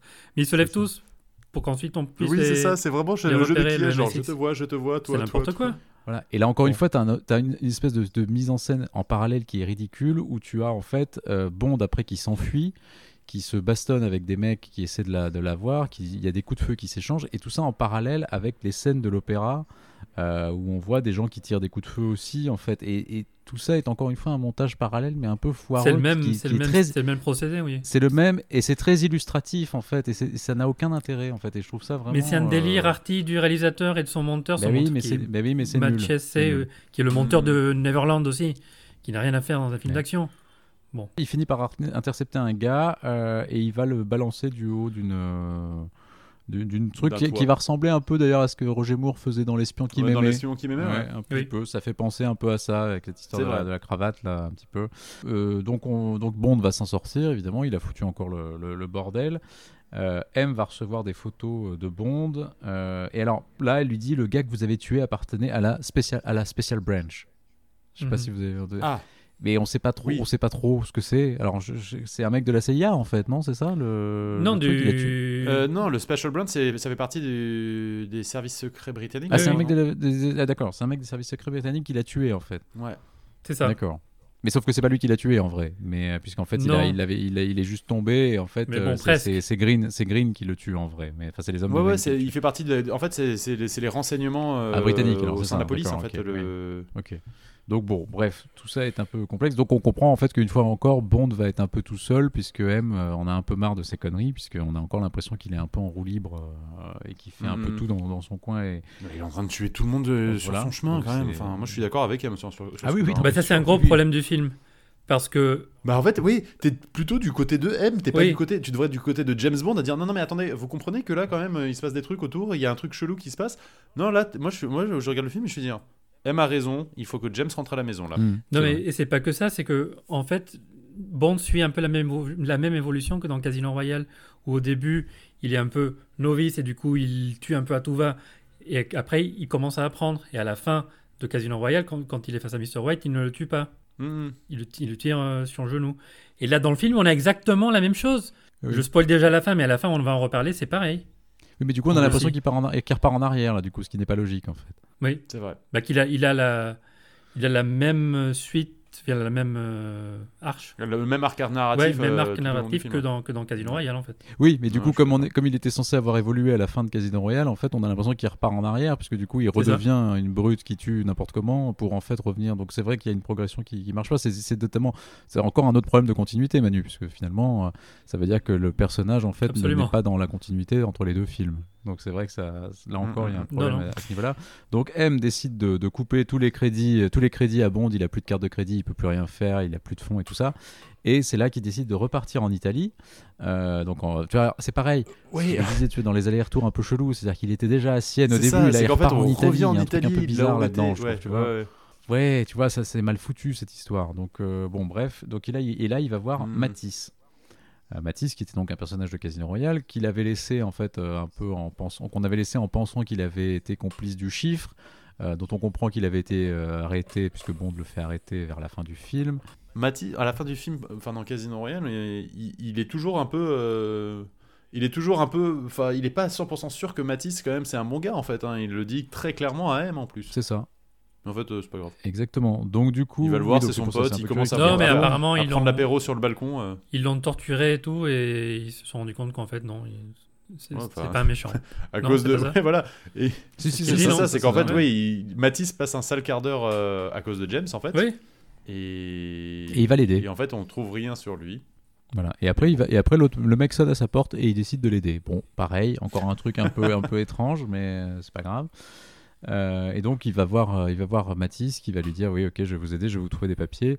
Et surtout, il va décider de l'accompagner, sans qu'on sache trop pourquoi non plus d'ailleurs. Euh, ils vont partir donc en Bolivie, euh, tous les deux. Alors avec une scène, alors une scène qui est pas forcément mauvaise d'ailleurs dans l'avion, je trouve, qui justement permet un peu de, de souffler, euh, d'arrêter Oui, un petit mal, peu ouais. l'action à tout va, et qui permet justement d'avoir un peu, justement Giancarlo Giannini, donc qui joue Matisse, qui peut un peu parler à Bond en lui disant euh, bah, pardonnez-vous ce qui s'est passé à, à ce qui est arrivé à Vesper quoi c'est pas de votre faute c'est enfin tu vois il faut que tu apprennes à te, à te pardonner aussi à lui pardonner à elle et à te pardonner à toi. Euh, et donc on voit d'ailleurs dans cette scène avec James Bond qui s'enfile des, des vodka martini dans le dans l'avion et qui est passablement bourré d'ailleurs hein, apparemment dans cette. Oui, euh, oui, il est dans complètement euh, schlass. hein. Apparemment d'ailleurs c'est ce qu'ils disent c'est qu'apparemment c'est la première scène de l'histoire de la saga où James Bond est bourré. Mhm, j'ai lu ça aussi. C'est la seule. Et c'était tout à question fait quiz. une des questions du Ouais, quiz qui saute. C'est une question Ah. du quiz. je m'en doutais. Ah. Ah, bah oui. Ça faisait longtemps. Bah, ça faisait longtemps. Bah oui, c'est quoi C'était un Ouais. vrai ou faux? Non, je, je ne, je ne vous dirai Ah, pas. Non, c'était on voyait Bond euh, dans un certain état pour la première fois. Ah, Ah, d'accord, oui. c'était ça, ok. Euh, et donc, il arrive à l'aéroport donc de, de, de La Paz, j'imagine, euh, et donc Oui. il est intercepté par une certaine agent Fields, qui est interprétée Oui. par Gemma Arterton dans un de ses premiers rôles, en fait, hein, je pense au, au cinéma. Oui, enfin, en tout oui, cas, oui, euh, ses premières apparitions, je pense en tout cas. Euh, Gemma Arterton qui fera ensuite quelques films et puis qu'on voit peut-être un petit peu moins maintenant d'ailleurs, mais qui avait fait euh, quelques gros blockbusters. vrai, au début des années 2010, on la voyait énormément un peu Ouais, partout. Elle avait fait et Prince of après, Persia. ça Elle avait fait, calmé, elle avait fait quoi. Prince of Persia avec Jack Gyllenhaal, qui n'était pas un, pas un chef-d'œuvre. Euh, Je, je l'ai même pas vu. mais elle ça, avait joué dans un film qui était plutôt sympa, qui s'appelait Gemma Bovary, qui était une espèce de réécriture de, de- Ah, avec de, Lucchini. de, de- de Bovary, Avec euh, voilà, et Lucchini, qui est. Je l'ai vu, d'une. BD qui était, qui était un film sympathique. Euh, voilà, et donc euh, bon, bah, elle va, elle va le recevoir. Ils vont prendre un taxi. Euh, Matisse, pendant ce temps-là, contacte un peu son, son pote, ses contacts boliviens, dont notamment apparemment le, le chef de la police. Et Bond va, va dire non mais en fait l'hôtel que tu nous as réservé là, c'est un peu de la merde. Euh, donc on va aller dans un, on va vrai. aller dans un vrai hôtel. On va aller dans un vrai hôtel. Il ressemble à rien. Ouais, c'est un hôtel d'étudiants en ça. vrai. hein. Et donc il va dans un vrai hôtel.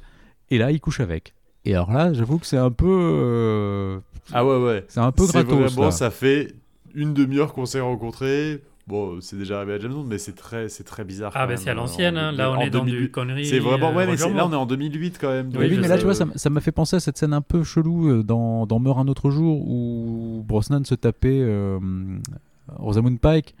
Et où Oui, pareil, c'était un peu, tu vois, genre, Oui. bon, allez, euh, tu vois, et tu te dis, mais pourquoi en fait? Enfin, je veux dire, ça, ça- ça, c'est- ça apporte rien à l'histoire. Vous avez lu les déclarations de euh, Gemma Arterton récemment? C'était, je sais pas, il y a 2-3 mois Bah, qu'elle avait pas aimé du tout ce truc-là, Mm. justement. bah, Qu'elle a dit qu'elle n'a, qu'elle, qu'elle n'a pas revu le film depuis 15 ans, mais qu'elle, qu'elle ne choisirait pas un rôle comme ça maintenant. Dit parce que le Oui. personnage était euh, gentil, mais euh, n'avait rien à faire et pas d'histoire à Bon, elle. bah, euh, à l'agent Fields, et donc on apprendra dans le générique à la fin qu'elle s'appelle Strawberry Fields. Ce qui est un problème voilà. aussi. Comment, pourquoi Ouais. on a- il faut attendre le générique pour apprendre qu'elle s'appelle Strawberry Fields? c'est-à-dire Là, qu'il y a une blague à faire. coupée. C'est- C'est-à-dire.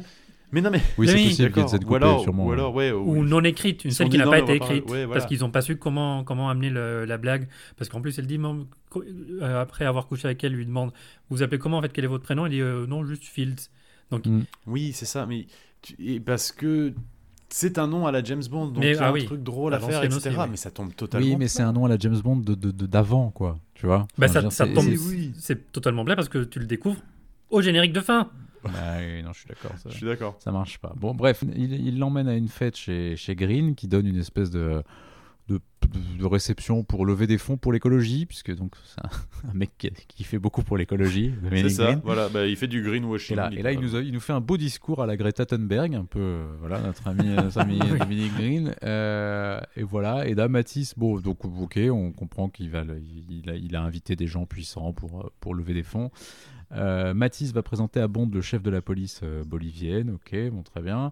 Là, on retrouve Camille, le personnage donc d'Olga Kurilenko, qui revient voir Dominic Green et apparemment, elle, vient le, faire chier. En fait, elle vient le troller sa réception euh, en, venant, Oui, en, venant, en venant le faire chier, en venant dire des trucs qu'elle devrait pas dire devant des gens qui seraient susceptibles d'investir ou en tout cas de donner de l'argent euh, pour, pour Green. Encore une fois, c'est une relation toxique. Ouais, donc Il encore une fois, relation très Mais oui, bizarre, mais qui en plus n'est pas très bien développé. donc c'est non, non, non, non, non, ça, ça marche pas très bien. Non, mais surtout qu'en plus, tu vois pas trop en fait. Et encore une fois, hein, c'est pas du tout contre Mathieu Amalric, mais tu ne vois pas trop en fait par quoi euh, Amalric tient Olga Kurilenko en fait. Ah oui, non, non. Tu vois, enfin, je, vois pas, tu vois, à quel point elle peut le trouver irrésistible pour toujours revenir vers lui. Tu- À la limite que lui Mm. veuille toujours revenir vers elle, ça Ah, peut peut-être se comprendre. Pourquoi pas? On comprend, oui, On un petit peu. un Mais, euh, peu. ouais, non, non, Mais euh, l'inverse n'est pas complètement Bah, vrai. elle, se dit que c'est seul- c'est son seul lien pour arriver jusqu'au général Medrano Ouais, qu'elle enfin veut- bon, qu'on apprendra vois. après qu'elle veut tuer en fait. Oui, quoi. mais enfin bon, tu vois, le général Medrano, enfin, je sais pas, c'est c'est pas, c'est pas non plus. Enfin, je pense que si elle veut trouver le général Medrano, elle doit pouvoir le trouver. Enfin, c'est pas non plus. Mm. euh, c'est- c'est c'est un peu bizarre cette histoire. Bon, donc on comprend aussi, on- qu'on va voir que. Euh, alors pareil, là encore une fois, on comprend pas ce que fout Bond. C'est-à-dire qu'il il arrive, donc apparemment Green va essayer de tuer Camille, et en fait Bond arrive et il exfiltre Camille de la, de la soirée et il parle même pas à Green et il s'en va. Enfin, tu, tu vois, tout Ouais, ça, ouais, tout non, ça mais est- c'est- toute cette scène est bordélique. est hein, mal euh, foutu. tu- Il y a. Félix qui est là, mais on sait pas pourquoi il parle pas. Enfin, tu vois, il y a Félix Leiter qui est au milieu de ce truc-là avec son chef. Ils se croisent pas non plus. Enfin, tu, tu vois, tout, tout ça est, est très bizarrement fait, je trouve. Le- le- le- la, la scène marche pas très bien. Donc, ils vont partir en voiture, euh, Bond et, et- et Camille. Euh, ils sont pris en chasse par la police. La police va demander à Bond d'ouvrir le coffre de la, de la bagnole. Et en fait, on va découvrir que Matisse euh, est dans le coffre de la, de la bagnole et salement, euh, salement touché. Oui. Euh, Donc Bond va réussir à se débarrasser des flics et euh, mais malheureusement Et, Matisse, jeter et il jette le, le cadavre de, de Matisse, mais dans une benne, vole ses papiers, vole sa thune et se barre Ouais. en fait. Ouais. Oui, Exactement. Alors que la scène de mort est très touchante. Oui, avec une jolie scène quand il prend Matisse Ouais. dans ses bras euh, pour, pour Ouais. attendre qu'il Mm. meure. Mais c'est ça, il y a une scène de mort qui est très touchante et après il le jette à la poubelle. quoi. Oui, c'est ça. Mais après, je sais pas si vous. Et puis il y a un truc aussi qui est marrant, c'est qu'il y a un moment quand, quand il tient Matisse dans les bras et qu'il attend que Matisse meure, t'as un moment, Oui. t'as un plan sur Olga Kurilenko qui a l'air de se dire mais euh, qu'est-ce qu'on attend en fait? Peu On doit y aller là. C'est un peu genre, mais, euh, en fait, faudrait peut-être pas qu'on traîne non plus. On n'a pas des plombes là, tu vois. Ouais, euh, c'est un truc très très bizarre. Donc bon, après voilà. Mais justement, c'est pour ça juste quand même petite mention à Giancarlo Giannini pour ce film parce que je trouve que c'est un des rares acteurs de ce film qui est finalement quelques moments à peu près Bah sympathiques, ouais, et on assez l'aimait jolis. bien Matisse. Et c'est ça qui est dommage, c'est qu'on aimait bien ce personnage Bah ouais. de Matisse déjà dans Casino Exactement, Royale. Et, et là, en fait, il, il est tout en décontraction. Il est dans son. Enfin, Matisse euh, fait du Matisse Ouais, dans le film. quoi. Il est- voilà, je, je trouve finalement. il vit sa meilleure vie. En vrai, lui, il vivait jusqu'au moment où il meurt, évidemment. il vivait sa meilleure vie, en fait. oui, hein. mais je trouve qu'en fait, il a, il a quelque chose de touchant. euh, il est, c'est un, vraiment un bon acteur d'ailleurs. Je trouve vraiment, il est, il est très Mm. bon et c'est vraiment voilà celui qui en plus euh, arrive à parler un petit peu à Bond et arrive un peu à le, à le- à le raisonner. Et les scènes justement en plus parce que les scènes où il est sont des scènes justement où l'action s'arrête un peu. Enfin justement où on est moins dans la débauche de, de- de- donc c'est les rares scènes de jeu qu'il y a et qui sont vraiment intéressantes sont avec lui.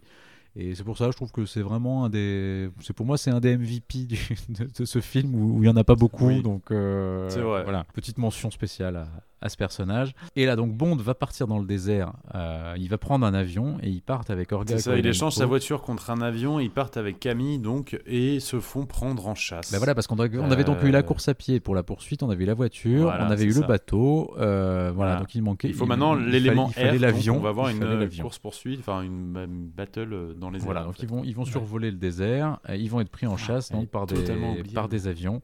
Euh, ils vont finir par se débarrasser de l'avion, mais comme leur avion est touché, ils vont s'envoler en parachute, ils vont faire une chute libre. Il n'y a qu'un seul parachute, mais ils s'en sortent. Voilà, donc ça, je C'est vous ai résumé très rapidement, donc un truc qui dure quand même bien 10 minutes, mais euh, c'est-à-dire que pareil, c'est tellement. c'est- pas très bien réalisé. Mais il n'y a pas d'enjeu en en fait. On sait que, enfin, il va s'en sortir. On sait que bon, euh, c'est pas, le film va pas se terminer là, donc euh, il n'y a pas trop d'enjeu par rapport à cette scène. Et je trouve que oui, t'as as raison, c'est mal filmé, et donc t'es pas dedans en fait. Bah, franchement, je trouve que tu vois, quitte à, quitte à faire la scène de, de parachute de Roger Moore euh, quand il est poursuivi par, euh, par requin dans. Hmm. Alors attends, c'est dans quoi? C'est dans. c'est dans rien que pour vos yeux. C'est Moonraker Non, Moonraker, hein oui, Moonraker, hein, crois, c'est ouais. l'ouverture de. Moonraker. Bah, je trouve qu'honnêtement, ça, c'est c'est Ah bah, est mieux. beau- hein. Elle est bien meilleure. franchement Ah oui, mieux, non, non, hein. mais oui.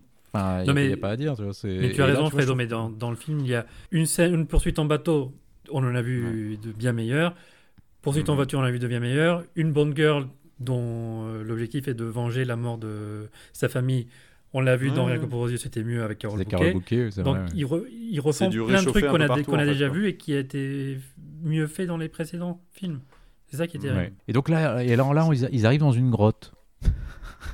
ils sont dans une grotte. Ouais, moi, enfin, moi, toute cette partie, faut, qu'on- faut qu'on, faut qu'on accélère dessus parce Voilà. que c'est, un peu interminable. ils sont dans le désert, bah- ils marchent, ils arrivent dans un petit village qui n'a plus d'eau. Attends, on va, on va quand même, on va quand même euh, comprendre ce qui est arrivé à Camille, malgré tout. C'est là-dedans qu'on va avoir le moment un peu émotion où elle va raconter pourquoi Ah oui. elle en veut au général Medrano, puisqu'on va comprendre en fait que le général Medrano a tué son père, violé sa mère et sa sœur, et, Mhm. euh, et a foutu le feu à sa baraque en la laissant à l'intérieur, en gros. quoi. C'était à peu près ça. ça, le, Chi- le- le chic, truc. chic type le général Medrano, dis donc. Ouais. hein. Voilà, donc effectivement, on peut comprendre qu'elle lui en veuille un petit peu. Euh, Un et voilà, donc il lui explique ça. Bond, du coup, Bond, du coup, comprend qu'en fait, en la, en, la, en la sortant du bateau, il l'a empêché d'a- d'accomplir sa vengeance. Donc il s'excuse. Ouais. Voilà, ok. Ah oui, pardon, en fait, euh, vous aviez pas du tout besoin que je vienne là. Ah ouais, ok, bon, très bien. Ouais. Euh, Des os. Des os. Je, je pensais, je, man- je te man-savais, donc euh, bah voilà, je. donc dans la grotte, ils vont tomber sur un, ils vont tomber sur un barrage. Ils vont comprendre donc Ouais. que Dominique Green provoque en fait cette, la sécheresse dans les villages boliviens parce qu'il veut contrôler l'eau. Oui, Oui, c'est le projet de John Huston dans Chinatown. On est d'accord oui, tout à fait. Sauf Ça que va. dans Chinatown, ça sert de. MacGuffin et qui est un truc hyper. euh, quel est le mot? Hyper chelou derrière, quoi. Hyper sordide dans l'histoire de Chinatown. ouais, il y a, tout, un- il y a tout, un, tout un truc maléfique derrière Oui, tout ça. alors qu'ici, c'est- c'est c'est- c'est- c'est le projet du méchant. Voilà. Et en termes, Voilà, d'enjeux géopolitiques, avoir le monopole de l'Ambolivie est peut-être le plan le plus soft de toute la saga. hein. C'est vrai. Mais c'est- c'est c'est le deuxième Bond à enjeu écologique après euh, L'homme au pistolet d'or. Oui, On Oui, c'est vrai. Effectivement, sur une question d'énergie, et là, on est sur une question de, de l'eau. Bon, à la limite, je crois que je préfère L'homme au pistolet d'or. Bah, on malgré- préfère surtout la Christopher vache, Lee ah hein, à vrai. Malric. Oui, oui, tout à fait, oui, oui. malgré Oui, les défauts, problème malgré les défauts qu'on a pu évoquer, et voilà, mais, mais avec toute la tendresse que j'ai pour l'homme au pistolet d'or. Mais, euh, mais voilà. Donc, on va tomber sur un petit village bolivien où il n'y a pas d'eau. Donc, ils vont arriver Ouais. tous les deux. Là, lui, il est en costard après son crash d'avion. Elle, elle est en petite robe. Ouais. Enfin, bon, Donc on comprend que Dominique Green fait de la rétention d'eau, fait du chantage euh, sur le pays euh, en, en gardant les réserves d'eau euh, de son côté. C'est ça. Et, et donc Camille et, et James Bond se séparent et James retourne à l'hôtel. Oui, alors c'est pareil, tu vois, ça fait. tu vois, il y a- Ouais, encore un aller-retour. aller-retour, il revient à l'hôtel. Donc là, effectivement, il a un message qui lui Il tombe sur, bah, il tombe sur tout le MI6, surtout il y a M qui est là, qui, dit- est venu sur place pour dire bon, on va arrêter toutes ces conneries. C'est là qu'elle l'attend, en fait. Voilà, c'est là qu'elle l'attend. Et en fait, on va découvrir surtout que l'agent Fields est morte. Oui. Elle a été. Et qu'on l'a trempé dans de l'huile de la tête aux pieds. C'est ça, dans du pétrole, enfin dans Un peu comme dans Goldfinger, si vous avez la référence. Ah Oui, oui, carrément, mais moi ce que je pense surtout, c'est que le film essaie de nous dire que lors du 21e siècle, c'est le pétrole. Oui. Et il nous le dit d'une Ah. façon assez subtile, je crois. Oui. Non, non, je pense que la subtilité là était maximale et que personne n'avait compris le message. Non, effectivement. Mais voilà, donc euh, bon, donc euh, encore une fois, donc euh, M va suspendre Bond en lui disant qu'il a encore fait de la merde. Euh, elle va lui dire donc elle va, elle va le confier à d'autres mecs du MI6. Ils vont l'emmener dans un ascenseur. Il va les défoncer dans l'ascenseur. Et il va recroiser M Pépouze dans l'hôtel en lui disant coucou. Ouais, il fait. alors là, on arrive sur des allers-retours, mais dans l'hôtel Ouais, carrément. ouais, Tu carrément. vois, c'est. euh, Et donc elle fait, elle va le laisser filer. Donc ça n'a encore une fois aucun sens, hein, mais bon, tant pis, c'est pas grave. C'est clair. C'est en fait, c'est vraiment M. Elle lui dit, mais je veux que tu arrêtes. Et en fait, au moment, elle fait, mais c'est quand même mon agent, donc je vais le laisser partir. Non, M, non, non. Enfin, il y a, il y, a trois- il y a deux minutes, tu voulais l'arrêter, c'est bon, stop. Et donc là, il sort de l'hôtel, et là, on revit la même scène qu'on avait vécue au début du film, où Camille venait le chercher en sortant de l'hôtel, et donc là, c'est la même scène, mais sauf que c'est pas la même bagnole, mais c'est exactement la même chose. C'est vrai. Donc il y a une petite impression de déjà vu euh, dans cette histoire. Ouais. Euh, et là, Bond va appeler Félix. Euh, Parce qu'évidemment, donc il, il peut plus vraiment compter sur le MI6, donc il va se tour- tourner vers son vieil ami euh, Félix de la. Enfin, vieil, pas, pas si vieil ami que ça, puisqu'il l'a rencontré dans Casino Royale finalement, donc c'est pas non plus un si vieux pote que ça. dans deux- cette. bah, euh, Surtout, une oui, ça avant, fait quoi? quoi Ça fait deux semaines Ouais. du coup? Oui, c'est vrai. C'est vrai que oui, t'as raison, c'est vrai que ça fait pas longtemps. En plus, j'avais pas réalisé, c'est vrai que c'est juste après. Donc oui, ils se sont connus il y a pas si longtemps. Et donc ils vont le retrouver dans Il un. doit revoir James en mode genre bah la dernière fois t'étais en train de choper le chiffre, enfin quel bordel, enfin et là on se retrouve en Bolivie, on m'a on m'a donné comme euh, comme ordre de te tuer, donc euh, ça va ta vie? C'est ça. et donc ils vont se retrouver, ils vont se retrouver dans un bar, euh, dans un bar foireux, Ouais, un- alors là on est sur du bar mythe- miteux quand même. hein. du bar louche. Ah ouais, ah là c'est du bar louche. Et, euh, et et du coup on lui dit il va falloir partir maintenant James parce que les renforts arrivent dans 30 secondes. Voilà. Par maintenant. Et donc là, euh, je crois que c'est du coup c'est bien euh, Félix Leiter qui lui donne l'emplace, enfin l'endroit où le général Medrano et euh, Oui. Dominique Green vont se retrouver pour euh, conclure leur deal. C'est ça, exactement. Il a le temps de, leur dire, de lui dire ça avant que les mecs de la, de la CIA, en fait, les- avant que les Américains essaient de l'intercepter, en fait, puisque là, c'est là du coup, c'est les, ou les Américains ou les Anglais, je sais pas qui essaie vraiment de le, de le récupérer. C'est la euh, CIA qui, je crois, qui débarque là. Ouais. Je crois que c'est la Ah, CIA à ce coup-là, ouais. Voilà. En fait, on ne sait Si, il me semble. Mais il me semble que c'est ça. Donc Mais, il s'enfuit euh, en voilà. courant et, Et là, il- part pour le désert cette fois en voiture. Et là, il va se retrouver donc au dans un hôtel au milieu de nulle part qui s'appelle Perla Voilà de un las resort Dunas. qui la, la Perla de las Dunas et c'est il est moche l'hôtel. Oui. Ah, c'est Enfin, hideux. j'ai- Il, est un- surtout au milieu du désert, au milieu de nulle part. Mais c'est ça. Oui. Ouais, ouais. Et euh, alors apparemment donc cet hôtel, euh, ils ont tourné donc dans le désert euh, d'Atacama Oui, au ça. Chili. et apparemment et, euh, et apparemment donc euh, sur une partie euh, une partie qui est un peu contestée entre la Bolivie et le Chili donc ça a un peu foutu des tensions un peu politiques entre les deux pays au moment du tournage. Mais parce qu'en fait aussi ils ont tourné dans des endroits où ils ont tourné au Chili en fait. Ils n'ont pas tourné en Bolivie ils ont tourné au Chili en faisant ça. passer le truc pour la Bolivie. Et apparemment du coup il y a des Boliviens et des Chiliens qui étaient pas très contents en disant ben non euh, tu vois si tu veux tu, voilà tu, tu dis pas que le Chili c'est la Bolivie quoi. Puisque effectivement c'est c'est- il y a une petite rivalité entre les deux et qu'il y a effectivement des territoires qui ont été Voilà. un peu contestés. Et d'ailleurs le territoire dans lequel ils étaient est un truc qui a été disputé à une époque je pense à la fin du 19e ou un truc Ouais, comme ouais, ça. donc, c'est- euh, viens on vient on vient mettre de l'huile sur le feu un petit peu euh, un petit peu un petit peu un petit peu, un petit deux pays quoi. Euh, et apparemment d'ailleurs cette histoire en fait est, est enfin cette histoire en fait de la guerre de l'eau en Bolivie est apparemment inspirée d'un vrai truc qui a eu lieu dans les années 2000 où effectivement il y a eu cette histoire là et on va comprendre ce que ce que ce que fait le ce que fait Green, c'est-à-dire que dans le deal qui se prépare entre entre Green et, et, et Medrano, en fait Green lui demande de céder euh, les terres euh, et l'eau et en fait il veut l'exclusivité de la distribution de l'eau en Bolivie en fait c'est Ouais, ça et donc se faire de la thune puisqu'il veut en fait doubler le prix de l'eau euh, en, en Bolivie. Alors c'est vrai que tu te dis, du coup, faire doubler le prix de l'eau pour des gens qui n'ont pas les moyens de se la payer, c'est vrai que c'est un truc un peu, c'est un plan un peu étonnant. Mais C'est un peu euh, ba- c'est un peu mais bon, bâtard. voilà, c'est son, c'est c'est le plan. euh, c'est un vrai plan de bâtard. Euh, mais voilà, mais apparemment il s'est passé un truc un peu similaire en, en Bolivie avec justement une, une- une compagnie comme ça qui avait voulu euh, distribuer l'eau et qui a créé un truc qui s'appelait le Water Wars apparemment, euh, qui, qui a Mhm. inspiré en partie cette histoire. Donc au début, Medrano fait genre, ah non, je veux pas, attendez, on va pas me, me couillonner comme ça. Et puis en fait, les autres lui disent, bon, bah écoutez, si vous voulez pas, tant pis, on, on- on prendra le prochain Bah, on trouvera quelqu'un d'autre à la place, Celui-là, ouais. il voudra bien faire ça, donc euh, voilà, donc ça n'a pas d'importance. Donc du coup, il signe un peu contrat est forcé. Euh, et du coup, comme il n'est pas content, il veut retourner dans sa chambre pour aller violer la serveuse qu'il avait trouvée jolie. Ouais. Alors pareil aussi, c'était un peu gratos, ça. euh, Oui, Ouais, toujours ouais. Un, un bon type, le Medrado, hein, vraiment. oui. hein. Jusqu'au bout. Oui, oui, puis là tu sens vraiment qu'en fait, là tu sens vraiment que c'est un peu, je me suis fait humilier par un mec, il faut que je viole une nana pour, pour, remonter, le, pour remonter le truc, ce qui est un peu, voilà. Bon, Moi, ce qui m'a dérangé aussi, c'est son gros accent mexicain. Alors ça, Manu, malheureusement, moi je suis, je suis pas forcément à même vrai, de, de, terminer Il a un ça. énorme accent mexicain, putain. Il est, c'est pas le seul. Hein. Mais bon. c'est vrai pas que ça- grave. c'est- il a plutôt l'air d'être Amérique centrale que, que de Ah bah oui, oui, oui. Mais. Et donc là, euh, Bond et, et Camille arrivent en fait pour, euh, bah, pour faire tout péter, comme d'habitude, de toute façon. Bah, Ouais, c'est oui. ça.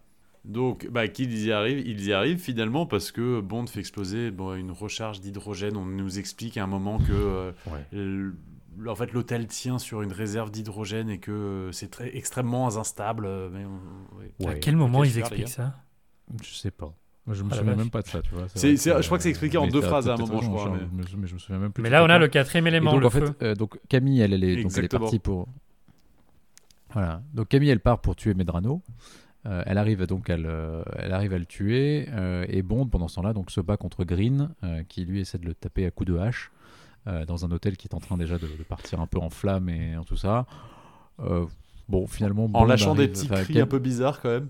Ouais, c'est un peu curieux. Et donc, bon, finalement, Camille arrive à tuer Medrano, mais elle se retrouve au milieu des flammes. Donc, on a l'impression qu'elle revit en fait ce qu'elle a vécu quand elle était dans, sa, dans son enfance et que Medrano ait foutu le feu à sa maison. Donc, Bond lâche Green. Alors, pareil, encore une fois, il lâche Green pour aller sauver Camille.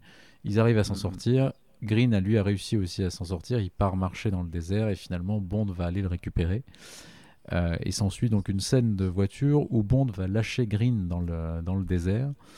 Et lui donne euh, et lui il lui dit mais je vous ai tout dit sur Quantum C'est euh, sur le sur l'organisation Ah, euh, oui. et vous m'avez promis de pas me tuer je fais non je vais pas vous tuer je vais juste vous laisser là au milieu du désert et Voilà. avec ce bidon de d'huile moteur euh, à boire si jamais vous avez C'est soif ça. Non, mais le plus grave, c'est que Sympa. quand il lui dit Je vous ai donné toute l'info sur euh, Quantum, Bond répond Oui. Et nous, on attend comme des cons.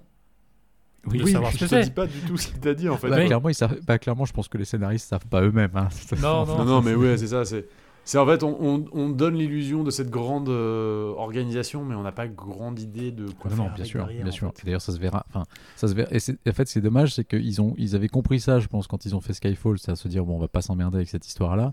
Et en Ouais, revanche, ouais, ouais. dans Spectre, ils vont se sentir obligés de la ressortir et ils vont encore devoir raccorder des trucs qui sont irraccordables en- entre eux et c'est ce qui va poser le problème de Spectre aussi. Ouais, Euh, Attends, j'ai un gros trou de mémoire. On parle de Quantum dans, dans Spectre ou pas? Bah non, mais Ben on comprend qu'en fait, fait, tous les mecs qui participaient à Quantum étaient, étaient liés ça. en fait avec Spectre, et que Dominique Green en fait était un membre de Spectre Ah aussi, ouais, et que voilà. Donc, Ah euh, oui, je me souviens pas de ça. C'est ce qui est grotesque dans Spectre. Bah oui, c'est ce qui est grotesque, c'est que Ouais, d'ailleurs, en fait ça. Spectre ils essaient de te faire croire que tous les trois films étaient, qu'ils avaient pensé en fait dès le départ. non, mais ça, on- qu'en en reparlera- on en reparlera après, Non seulement Spectre est nul, mais en plus, tu te gâches les trois films précédents. Quoi. Tu as raison. tu as On, raison. on a plein de trucs à dire raison. et Oui, on, nous, nous, emballons, on va bien nous nous pouvoir se emballons lâcher. pas. Et donc, euh, ils arrivent à se. Bah, donc, ils, ils, ils- ils abandonnent Green dans, le- dans le désert. Ils, reposent, euh, ils déposent Camille euh, quelque part, je sais plus, dans une gare ou un truc comme ça. Ils l'embrassent, Mhm. mais ils ne couchent pas. Ah, Waouh Et ouais. Plot Waouh twist final oui. Bond ne couche pas avec la Bond Girl. Eh ouais, les gars. Non Eh ouais. Eh Shocking ouais, eh ouais, eh ouais. Donc, alors, Elle rejoint, le, elle rejoint, rejoint le club fermé de Bibi et, euh, je sais pas. et c'est Ah, ça aurait, pu être, ça aurait pu être une question du quiz, ça, d'ailleurs. Mais. euh, c'est vrai que tu peux faire le, le club des Bond girls qui n'ont pas couché avec vrai. Bond. Tu, tu, si t'as une main, c'est tu t'en sors. mais en fait, ce qui est un peu bizarre, et c'est là que je trouve, c'est là aussi encore une fois le film est mal écrit, c'est-à-dire que on essaie de te faire croire un peu que finalement, euh, Bond, il est un peu en guérison, tu vois, avec ce truc-là, et que finalement il y a encore Vesper qui le hante et tout ça dans ce truc-là, et que c'est aussi pour ça qu'il, voilà, et que Camille, elle avait sa revanche, et que finalement c'est aussi pour ça qu'ils couchent pas ensemble à la fin.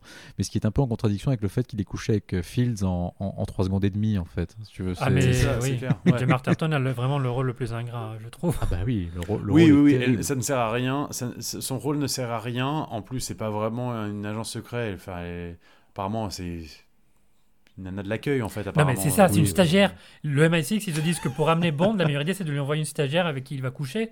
C'est n'importe quoi. C'est clair. Oui, Bon. ça n'a aucun sens. Bon, enfin, Donc là, bref. M se trompe un peu quand même. Et donc là, on croit que c'est fini, mais non. Parce qu'en Oui, fait, Bond part, non. parce qu'il y a une destination qu'on n'avait pas encore faite, c'est la Russie. Et on part à Oui. Kazan, les amis. Oui. Et on part à Kazan pour, en fait, pour trouver en fait, le- l'ex de Vesper. En fait, le mec qu'on qu'on croyait avoir trouvé au début, mais qu'en fait, c'était pas lui. Euh, qui lui avait offert donc le fameux nœud d'amour euh, algérien, là, le collier dont on avait parlé dans le, dans le film précédent. Ça. Euh, et on va retrouver donc ce mec-là qui est en train de se taper une, une nana tranquillou. Enfin, il, il sort avec une nana, euh, voilà. Et Bond arrive pour se venger. On ne sait pas vraiment trop de quoi. Enfin, on, on comprend pas trop en fait parce que donc quoi, ce mec-là en fait était pas vraiment otage de, de, de Quantum, mais en fait il a, il a manipulé Vesper et c'est pour c'est à cause de lui qu'elle est morte. C'est, je trouve. C'est ça. Ou alors c'est peut-être. En gros, son modus operandi à lui, c'est de séduire des nanas qui travaillent pour des, des organisations euh, gouvernementales. Donc là, c'est euh, une agent du, des services secrets canadiens. Ah oui, dans, la scène qu'on voit, c'est ça en fait. Il est et train de se faire de, de, de faire croire qu'ils sont kidna- de faire croire qu'il est ki- de tom- faire tomber amoureux en fait euh, amoureux ces, ces- ces agents et, et après leur faire croire qu'ils sont pris en otage et qu'il faut qu'ils fassent un truc pour, euh, pour les sauver. C'est ça en fait le plan du truc. C'est du chantage en fait. toujours le même chantage cadeau, dans les. D'accord. Oui, Il offre toujours le même cadeau. Ouais, il a- Il une technique Oui, bien oui, rodée le gars quand même. Et donc là, effectivement, la fille avec laquelle il sort est effectivement une agent des services secrets canadiens, comme tu l'as dit, euh, Charles. Et donc il, il s'apprêtait en fait à Oui. faire la même chose avec elle qu'il avait fait avec, euh, avec Vesper.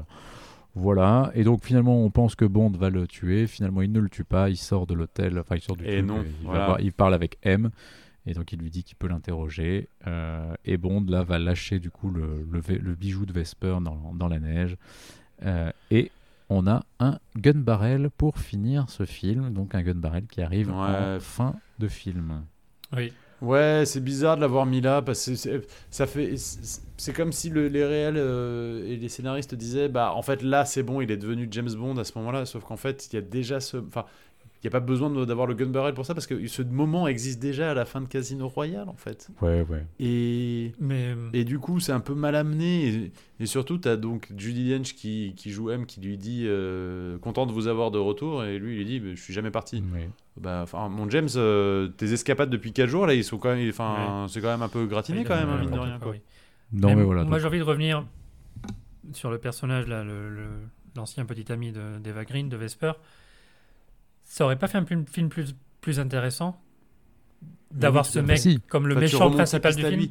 Mais, mais non, mais tu remontes sa piste à lui, tu, vas faire un Si ce truc, mec en avait fait, été le personnage d'Amalric ou avec un autre projet, parce que le projet d'Amalric est ridicule, ça aurait été beaucoup plus intéressant du point de vue émotionnel. Bah, Ouais. surtout que là, tu, tu Il y sens a- vraiment qu'il Il y a clairement une piste. pas- En plus, il passe le début du film, donc il vole sa photo donc de ce mec et il n'en fait Mais ah, c'est enfin, ça. dans les dossiers de M Mm. et il n'en fait absolument rien de tout Et le quand film. il prend sa euh, photo, tu dis putain, c'est- lui le méchant. Et en fait, pas du tout. C'est lui le Ouais, mec qui retrouve à la l'impression que cette scène a été film. rajoutée au dernier moment et tu fais, bon, Et en bah, fait, super, on le retrouve à la fin et en fait, tu sens vraiment qu'ils ont, ils ont voulu expédier ça à la fin sans trop savoir comment le Mm. faire et que c'est vraiment rajouté. euh, tu sais que c'est vraiment, je sais pas, que ça a été filmé à part carrément et qu'ils se sont dit ah oui tiens on va la remettre à la fin et qu'ils ont peut-être même hésité à la mettre à la fin ou pas d'ailleurs et qu'en fait s'ils Mais l'auraient pas mis ça n'aurait pas changé grand chose mais Cette euh, scène voilà. de fin aurait même pu être une scène d'ouverture, la scène d'ouverture de Skyfall, voilà, et tu fais pas Quantum of Solace. C'est vrai. voilà. C'est vrai. Alors est-ce que, est-ce que, est-ce que Charles, l'identité de la- de l'agent de, de l'agent canadienne est une question du quiz ou pas? Euh, L'actrice? Ouais. Alors, euh, l'actrice, donc c'est Stana Oui, Katic. voilà. C'était pour. euh, Ah oui, mais du coup il y a une question là Non, sur non. elle? Non, il n'y a pas de question sur elle. Oui. Ah si, d'accord. Eh Ah, bon, oui. alors, je ne dis rien alors. Je ne dis rien. Non, non, il ne faut rien Bien dire. sûr, Euh, c'est- c'est- j'ai ouais, perdu. donc, ouais, assez déçu par ce film de manière euh, générale. J'ai. J'ai j'ai trouvé ça en fait assez ennuyeux, assez oubliable. Il n'y a pas de grande scène qui marque à part quelques plans, peut-être euh, une scène à l'opéra qui peut être intéressante au début, mais sinon il n'y a pas grand chose à retenir. Non. Autant on avait un Casino Royal avec un- une vraie enfin, psychologie de personnage, on avait vraiment des enjeux, on a enfin des jeux d'acteurs. Autant Daniel Craig dans ce film-là, en fait, euh, plutôt bon dans ce qu'il fait, mais euh, je- c'est vraiment le scénario qui Bah oui, pour mais moi, je trouve que justement, même Craig, il est assez oubliable dans le film au final. Je trouve qu'il fait pas grand chose, il y a pas grand chose de marquant dans ce qu'il fait. Il fait beaucoup de conneries, d'accord, mais je veux dire, je, je trouve, enfin, de conneries, pas, pas, Et Mais pas- c'est pas de sa faute. de hein. Je pense que c'est pas de sa Mais- faute, c'est le scénario. Non, et- C'est pas de sa faute, mais ce que je veux dire, c'est qu'en fait, il, a, il a vraiment développé des choses vraiment très intéressantes dans le premier, Mm. et en fait, il, il peut pas du tout les, il peut pas du tout les suivre et les, et les compléter dans ce film-là. Donc, Mm. c'est le, le- il a pas grand-chose à jouer non plus dedans, à part une espèce de vengeance, mais une vengeance un peu bas du front, qui, qui, qui n'a pas, qui n'a pas un grand intérêt non plus. Euh, donc, ouais, je sais, je sais pas. Je trouve que c'est, c'est assez décevant. Et euh, surtout- vraiment. Ce que ce qu'on n'a pas dit aussi, c'est que c'est pour moi, je pense, enfin, c'est facilement le film le moins drôle Ah oui, de tous les James Sans Bond. doute. Ah, oui. c'est possible. Depuis, Ah non, euh, c'est de- Spectre. bah, allez, on- Spectre. Allez. Ah, c'est pas faux. Euh, depuis depuis euh, Tuer n'est pas joué ou, Ou Permis de euh, tuer. Permis de tuer, il y a, il y a quand même euh, il y a, il y a pas une once de Mais rire encore, ce dans film, hein. Permis de tuer, tu- si tu te souviens, même si Permis de tuer est un film très noir, il y a quand même Q qui amène un peu de, qui amène Ah un oui. Bah, peu de non, et c'est surtout non, et c'est Franck Chan- Et et Sanchez qui a des qui a des Et en plus, punchlines t'as en des fait. punchlines de Franck Là, Sanchez. zéro Donc t'as quand même. T'as zéro donc punchline. c'est un film qui est dur, mais dans Et- lequel il y a deux trois trucs un peu d'humour, ou en tout cas même d'un peu d'humour noir, mais il y a deux trois trucs quand même. Alors que dans celui-là, Ouais, il y a t'as rien. Q avec son balai qui me fera toujours Oui, voilà, tu vois, t'as deux effectivement. trois conneries. Alors que c'est vrai que dans celui-là, il y a rien. Il y a vraiment rien. c'est vrai. Ouais. Alors, Ah, c'est triste. moi j'ai vu plein de classements euh, de films de James Bond qui mettent euh, Quantum of Solace très très bas. Moi je pense que il est en fait trop banal pour être le plus mauvais. Mais en Et fait, qu'il y pour en a moi, au moins un 4 film- ou 5 qui sont moins bons, dont Spectre, que je déteste. je- je suis d'accord. En fait, pour moi, il est un peu à mettre avec rien que pour vos yeux. Oui, oui, oui. Ouais, je suis d'accord. C'est Ouais, un ouais, peu ça. ce genre Ouais. de film. C'est-à-dire que c'est, en fait, il est assez Et en oubliable. fait, est-ce que c'est fait. pas voilà, est-ce que c'est pas finalement la plus grosse critique qu'on peut faire à un James Bond, c'est d'être Bah oubliable si, je suis assez d'accord. C'est-à-dire d'une certaine façon, je crois qu'il y en a certains qui sont peut-être plus mauvais que ça, mais qui sont peut-être Hmm. plus sympas à regarder. en Mais vrai. rien que pour vos Ouais, yeux. mais alors, alors, ah putain, je, alors, oui, mais tu regardes par exemple, on te dit, est-ce que tu préfères revoir Allez, dans un an, on se laisse un an. On se laisse un an Ouais, de repos. euh, là, on vient de revoir les films, donc forcément, on est un peu à chaud. Dans un an, on te dit, tu préfères revoir Meurt un autre jour ou Quantum of Solace T'es obligé de regarder un des deux. Et ben, je crois que je préfère voir Meurt un autre jour, moi, tu vois. Ah putain. Euh, Il est pas facile à regarder. pourtant, moi, il est pas, il est pas Quantum bien. of hein, Solace mais... quand même. Tu vois, euh, mais- mais parce que je sais que je vais, je, je sais que je suis d'accord qu'il y a des films plus mauvais, mais. euh, Non, moi, Quantum of Solace, parce qu'il est plus moi, court, en je, plus. je regarderais Qu- Quantum of Solace quand même, parce que Meurt un autre jour, c'est quand même le Ouais, pire. je euh, sais. Ben, alors, non, alors faisons autre chose. Est-ce que tu préfères regarder Moonraker ou Quantum of Solace Ah, Moonraker. Ah, voilà. Ah oui, non, non, oui, il y a mais- zéro doute en fait. Ouais, ouais. parce que mon record, il est, il est Il y a fun, zéro quoi. doute parce qu'en fait, même s'il est mauvais, même s'il est nanardesque par moment, en fait, t'as quand même des trucs hyper bien. La musique Ouais, est hyper bien des dedans. trucs chouettes. Et d'ailleurs, la, d'ailleurs, euh, la musique dans, dans, dans ce film est pas si mal en fait. David Ouais. Arnold, euh, c'est la musique est pas, pas si mal au début, la scène d'action, c'est peut-être le, le- Oui, elle est pas mal, mais seul truc bien mais de la scène d'action, c'est que la, un la poil- musique est pas mal. Ouais, mais elle est un poil noyée justement par l'action, je trouve. En fait. Je trouve euh, la- l'action, finalement, le, le montage et tout ça, de- la, la noie un peu dans, le, dans, dans tout le reste. Parce que tu as beaucoup de coups. Le montage implique aussi un bruitage un peu, un peu, un Hmm. peu sec et un peu difficile. Qui, du coup, la musique le, se noie un peu dans les bruits, dans tout ça. Et je trouve que c'est pas forcément d'ailleurs. euh, elle, est, elle est pas forcément très bien mise en valeur non plus d'ailleurs. Mais bon, voilà. Bref, Ouais, effectivement, donc déception, déception sur ce film-là. Euh, mais déception qui, voilà, qui pour moi n'est pas liée juste au fait que c'est, elle est, en- ce film est entre deux bons films. Euh, déception parce que le film n'est pas bon de manière générale. Je suis d'accord. Mais en fait, il y aurait pu avoir un très bon film quelque part s'ils avaient eu plus de temps pour travailler le scénar, Sans doute, pour, euh, pour préparer le film, et pas, encore une fois, comme on disait au début, se, se forcer. Mais surtout, il enfin, la, date de sortie a quand même été repoussée de 6 mois hein, Ouais, ouais, ouais, je sais bien. à la base. hein. Bah ouais, non, Ils auraient pu repousser d'un an en fait. hein. Ah oui, oui. clairement. Voilà. Et ben merci Quantum. Et on sait toujours pas ce que veut Et dire. Eh oui, alors c'est vrai, Quantum dans of ce fait, raison, on en a pas reparlé. Alors qu'est-ce que ça veut dire vraiment Quantum of Oui, c'est Ça veut dire une, Solace, une c'est- dose de, une, une dose de réconfort, une dose Ouais, de consolation, un truc comme ça, ça. une dose de réconfort. Quantité de, ouais. Ouais. de réconfort, de. Voilà. Et c'est ce dont Bond a besoin après la mort de Vesper, et c'est ce ça. qu'il arrivera à Alors c'est un, vrai titre hein, d'ailleurs c'est un vrai titre De Ian Fleming, hein. C'est ça d'un d'un d'un des- d'une nouvelle de Diane Fleming que pour vos yeux. Voilà. Mais effectivement, c'est un, c'est un titre, et d'ailleurs, enfin, ça a été beaucoup débattu, enfin, ça a été très, très commenté par la presse à l'époque, avec beaucoup de gens qui se sont dit, mais qu'est-ce que c'est Ouais. que ce titre On est bien d'accord. Bah, Il y a des pays dire qui n'ont pas réussi à traduire le titre et qui ont gardé Bah, Quantum of Solace parce que bah, la France, par exemple. Bah, la France notamment, Ouais. d'ailleurs, ce qui est rare, Ouais. parce que la France, qui est la France qui est quand même euh, assez championne pour traduire les choses souvent, Ouais. bah là, sur celui-là, on n'a pas, su, osé. On n'a pas su faire. Non, on n'a Ouais. pas su faire sur celui-là. ouais. D'ailleurs, en, allemand, Et en alors, allemand du- je me souviens que ça s'appelait Ein Quantum Trost. Mais alors, ça, ça, je l'ai- Voilà. j'étais allé le chercher quand même euh, comme, euh, comme petite info. Je me suis dit, comment est-ce qu'en en- en- au Canada, où on est obligé de traduire Oui, les Québec. titres parce que c'est la législation, eh bah, on l'a appelé 007 Quantum. Voilà. Oui, Ah, bah oui. oui, voilà. Oui, bah, c'est ça. Oui, parce que c'est C'est du bien. latin, donc ça va. On peut le laisser. Allez, passons. Ouais, voilà, Voilà. passons. Mais c'est le nom de l'org- l'organisation, donc passe à la Ouais, rigueur. voilà, les mecs sont pas va, fait chier. Ça va, ça va. Bon, bah, messieurs, est-ce qu'il serait pas l'heure du quiz? Ah Je crois que si, c'est l'heure du quiz. Les amis, C'est l'heure du quiz. je suis chaud parce que je suis sur euh, trois défaites consécutives, je crois. Euh, euh, C'est vrai que c'est vrai que là, suite à, à la, à ma victoire euh, Ah oui, au quiz de la Noël. dernière fois, je reprends je reprends donc la main sur le quiz pour ce, Ah. ce tour-ci. Donc c'est ce sera Manu la Ah, prochaine vrai que fois. non, mais Après, Charles, t'as gagné le quiz de Noël. T'as gagné le quiz de Noël plus Casino Royale. Donc quand même, t'es sur, t'es Ah, sur, moi, je suis- sur une moi, bonne. euh, Moi je suis on, je suis on fire. Moi, je vais très mal, mais c'est quand même le premier quiz depuis mes vacances euh, dans la villa de France Sanchez euh, à Ismous. Donc, je suis chaud patate, je suis prêt. Ah, il est prêt. il est réveillé. Il est réveillé. Ouais. je- Alors, le quiz, messieurs, va commencer. Euh, première question. Question d'estimation. Ah, On va... Alors, Paul Haggis a rendu euh, sa version du script seulement quelques temps avant le début de la grève des scénaristes.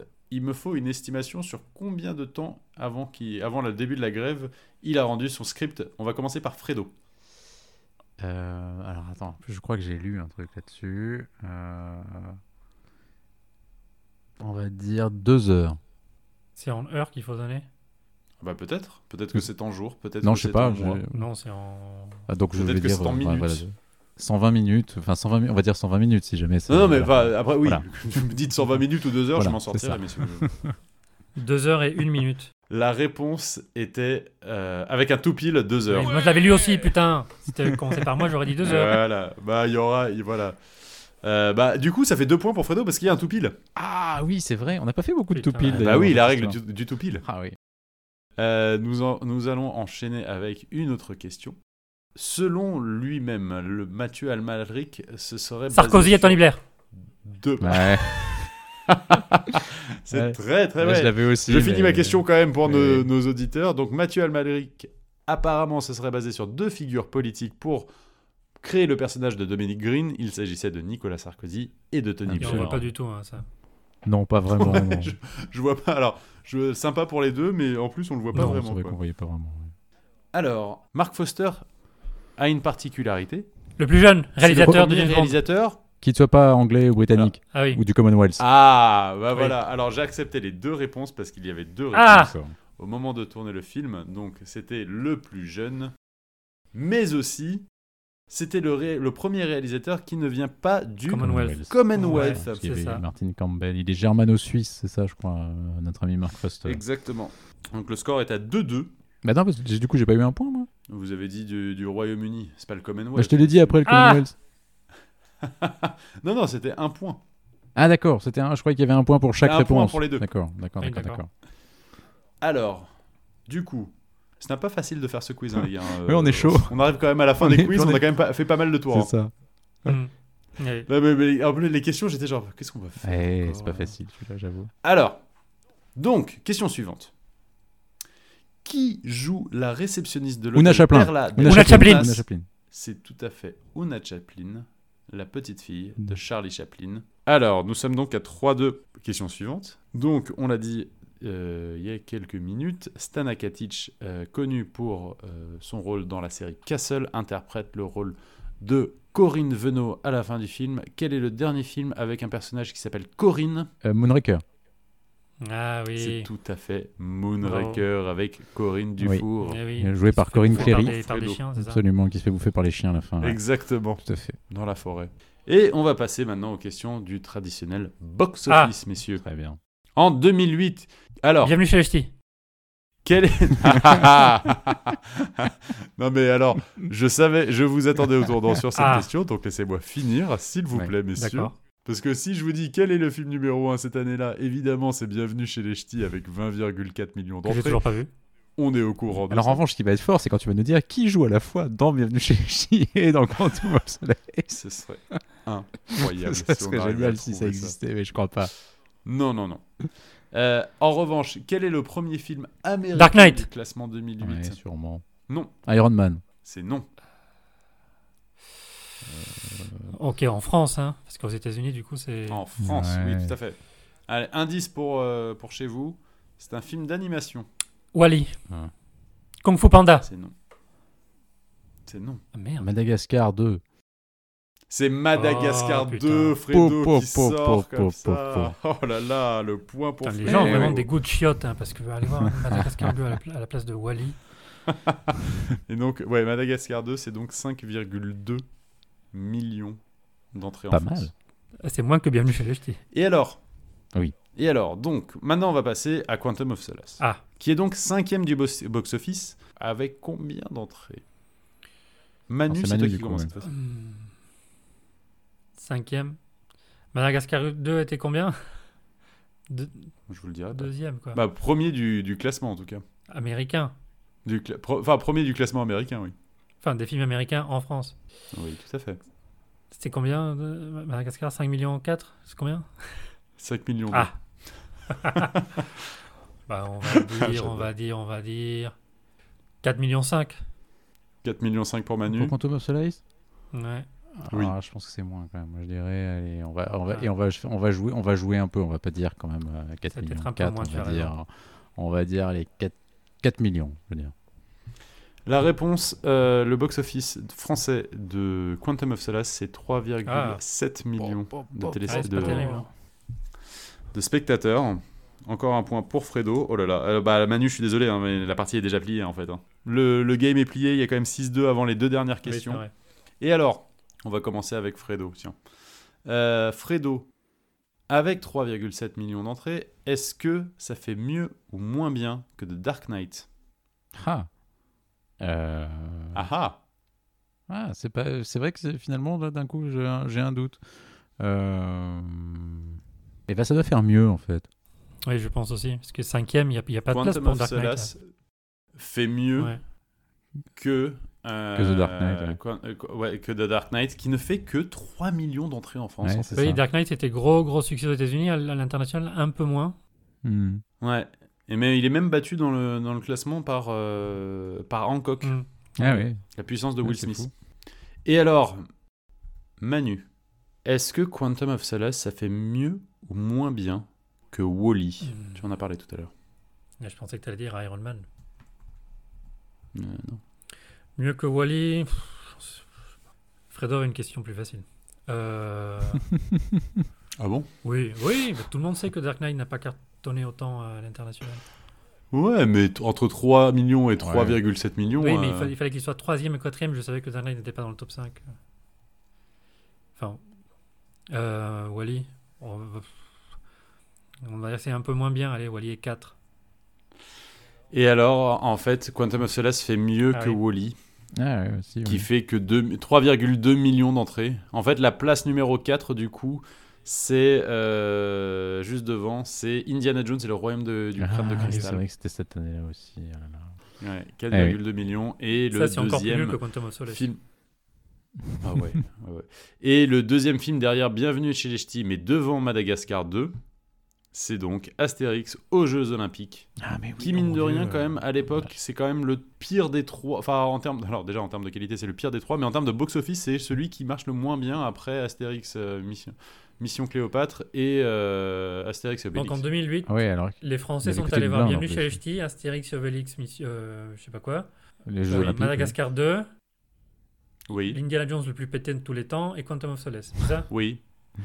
oui. Oui. Pas la meilleure année du cinéma, hein, qu'on se le Non, dise. c'est hein. Et j'ai repensé d'ailleurs, on, s'était pas reparlé de, de ça, mais finalement dans, dans Indiana Jones et le royaume du, du crâne de cristal, il y a euh, cette scène hyper gênante de Shia LaBeouf qui fait du qui fait Tarzan Oui, qui est en fait reprise sur, euh, sur, sur Roger Moore dans Octopussy en fait et quand on avait parlé Ah, des, ouais. des correspondances entre les films et que, de, que finalement les, les deux sagas s'étaient un peu inspirés dans les années 80 mutuellement avec euh, justement Octopussy qui, qui donnait un petit côté jungle de, à tout ça et de Spielberg finalement en fait. voilà, et qu'après ils étaient repartis dans justement le, le, le deuxième Indiana Jones en reprenant des trucs d'Octopussy, etc. Donc en fait c'est marrant, les Mhm. deux sagas se, se sont un peu inspirés. Et bah, alors Ouais, là, du coup, en reprenant pas forcément le meilleur élément ni de l'un ni de l'autre. Ah non, ah non vraiment pas. C'est vraiment c'est Mais bon, voilà, c'est à oublier celui, c'est clairement à Oui. oublier celui-là. complètement. Bon bah voilà. Attends, attends, Char- euh, Charlot, la on, a, on a quand même juste oublié un fun fact à dire, et je suis étonné que Manu nous en ait pas parlé de Oui. ce fun fact, de ce film.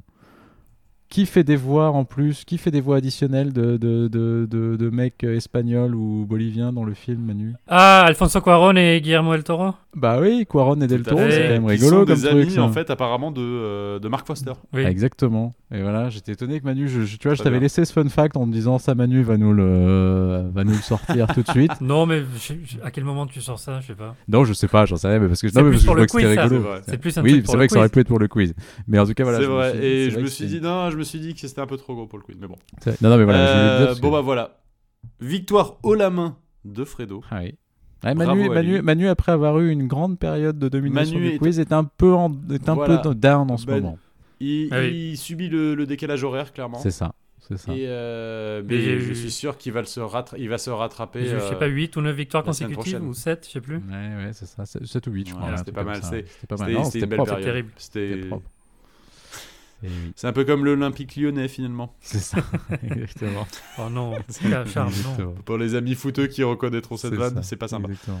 Voilà, euh, bah, Bon d'Arbour, c'est terminé pour cette semaine. Et Bondarbourg reviendra. Mais, mais oui, bien évidemment, Bon d'Arbour reviendra euh, la semaine prochaine pour euh, un hommage euh, pour les 50 ans de James Bond, euh, un film, une lettre d'amour sous la forme d'un excellent James Bond à, à mes yeux, c'est Skyfall. C'est aux yeux de tous. Euh, hein, d'ici là, voilà. D'ici là, retrouvez-nous sur nos réseaux, euh, la page Facebook Pont d'Arbour, sur la, la, on va dire, euh, la chronique mortuaire euh, nécrologique, qui est notre page Instagram, oui, c'est ça. donc, Tania. Roberts, euh, oui, RIP Tania Roberts, voilà, effectivement Voilà. aussi. On a euh, notre playlist Fredo Frodon cette semaine, c'est quand même Renan Luce et la lettre qui va être ajoutée, c'est sympa. Exactement. Et euh, n'hésitez pas, merci encore pour tous vos messages, ça Ouais. me fait très chaud au cœur. Et euh, bah, on se retrouve très vite. Merci messieurs, merci. Merci, Merci, Charles, les amis. merci À Manu, très à très bientôt. Ciao. Ciao.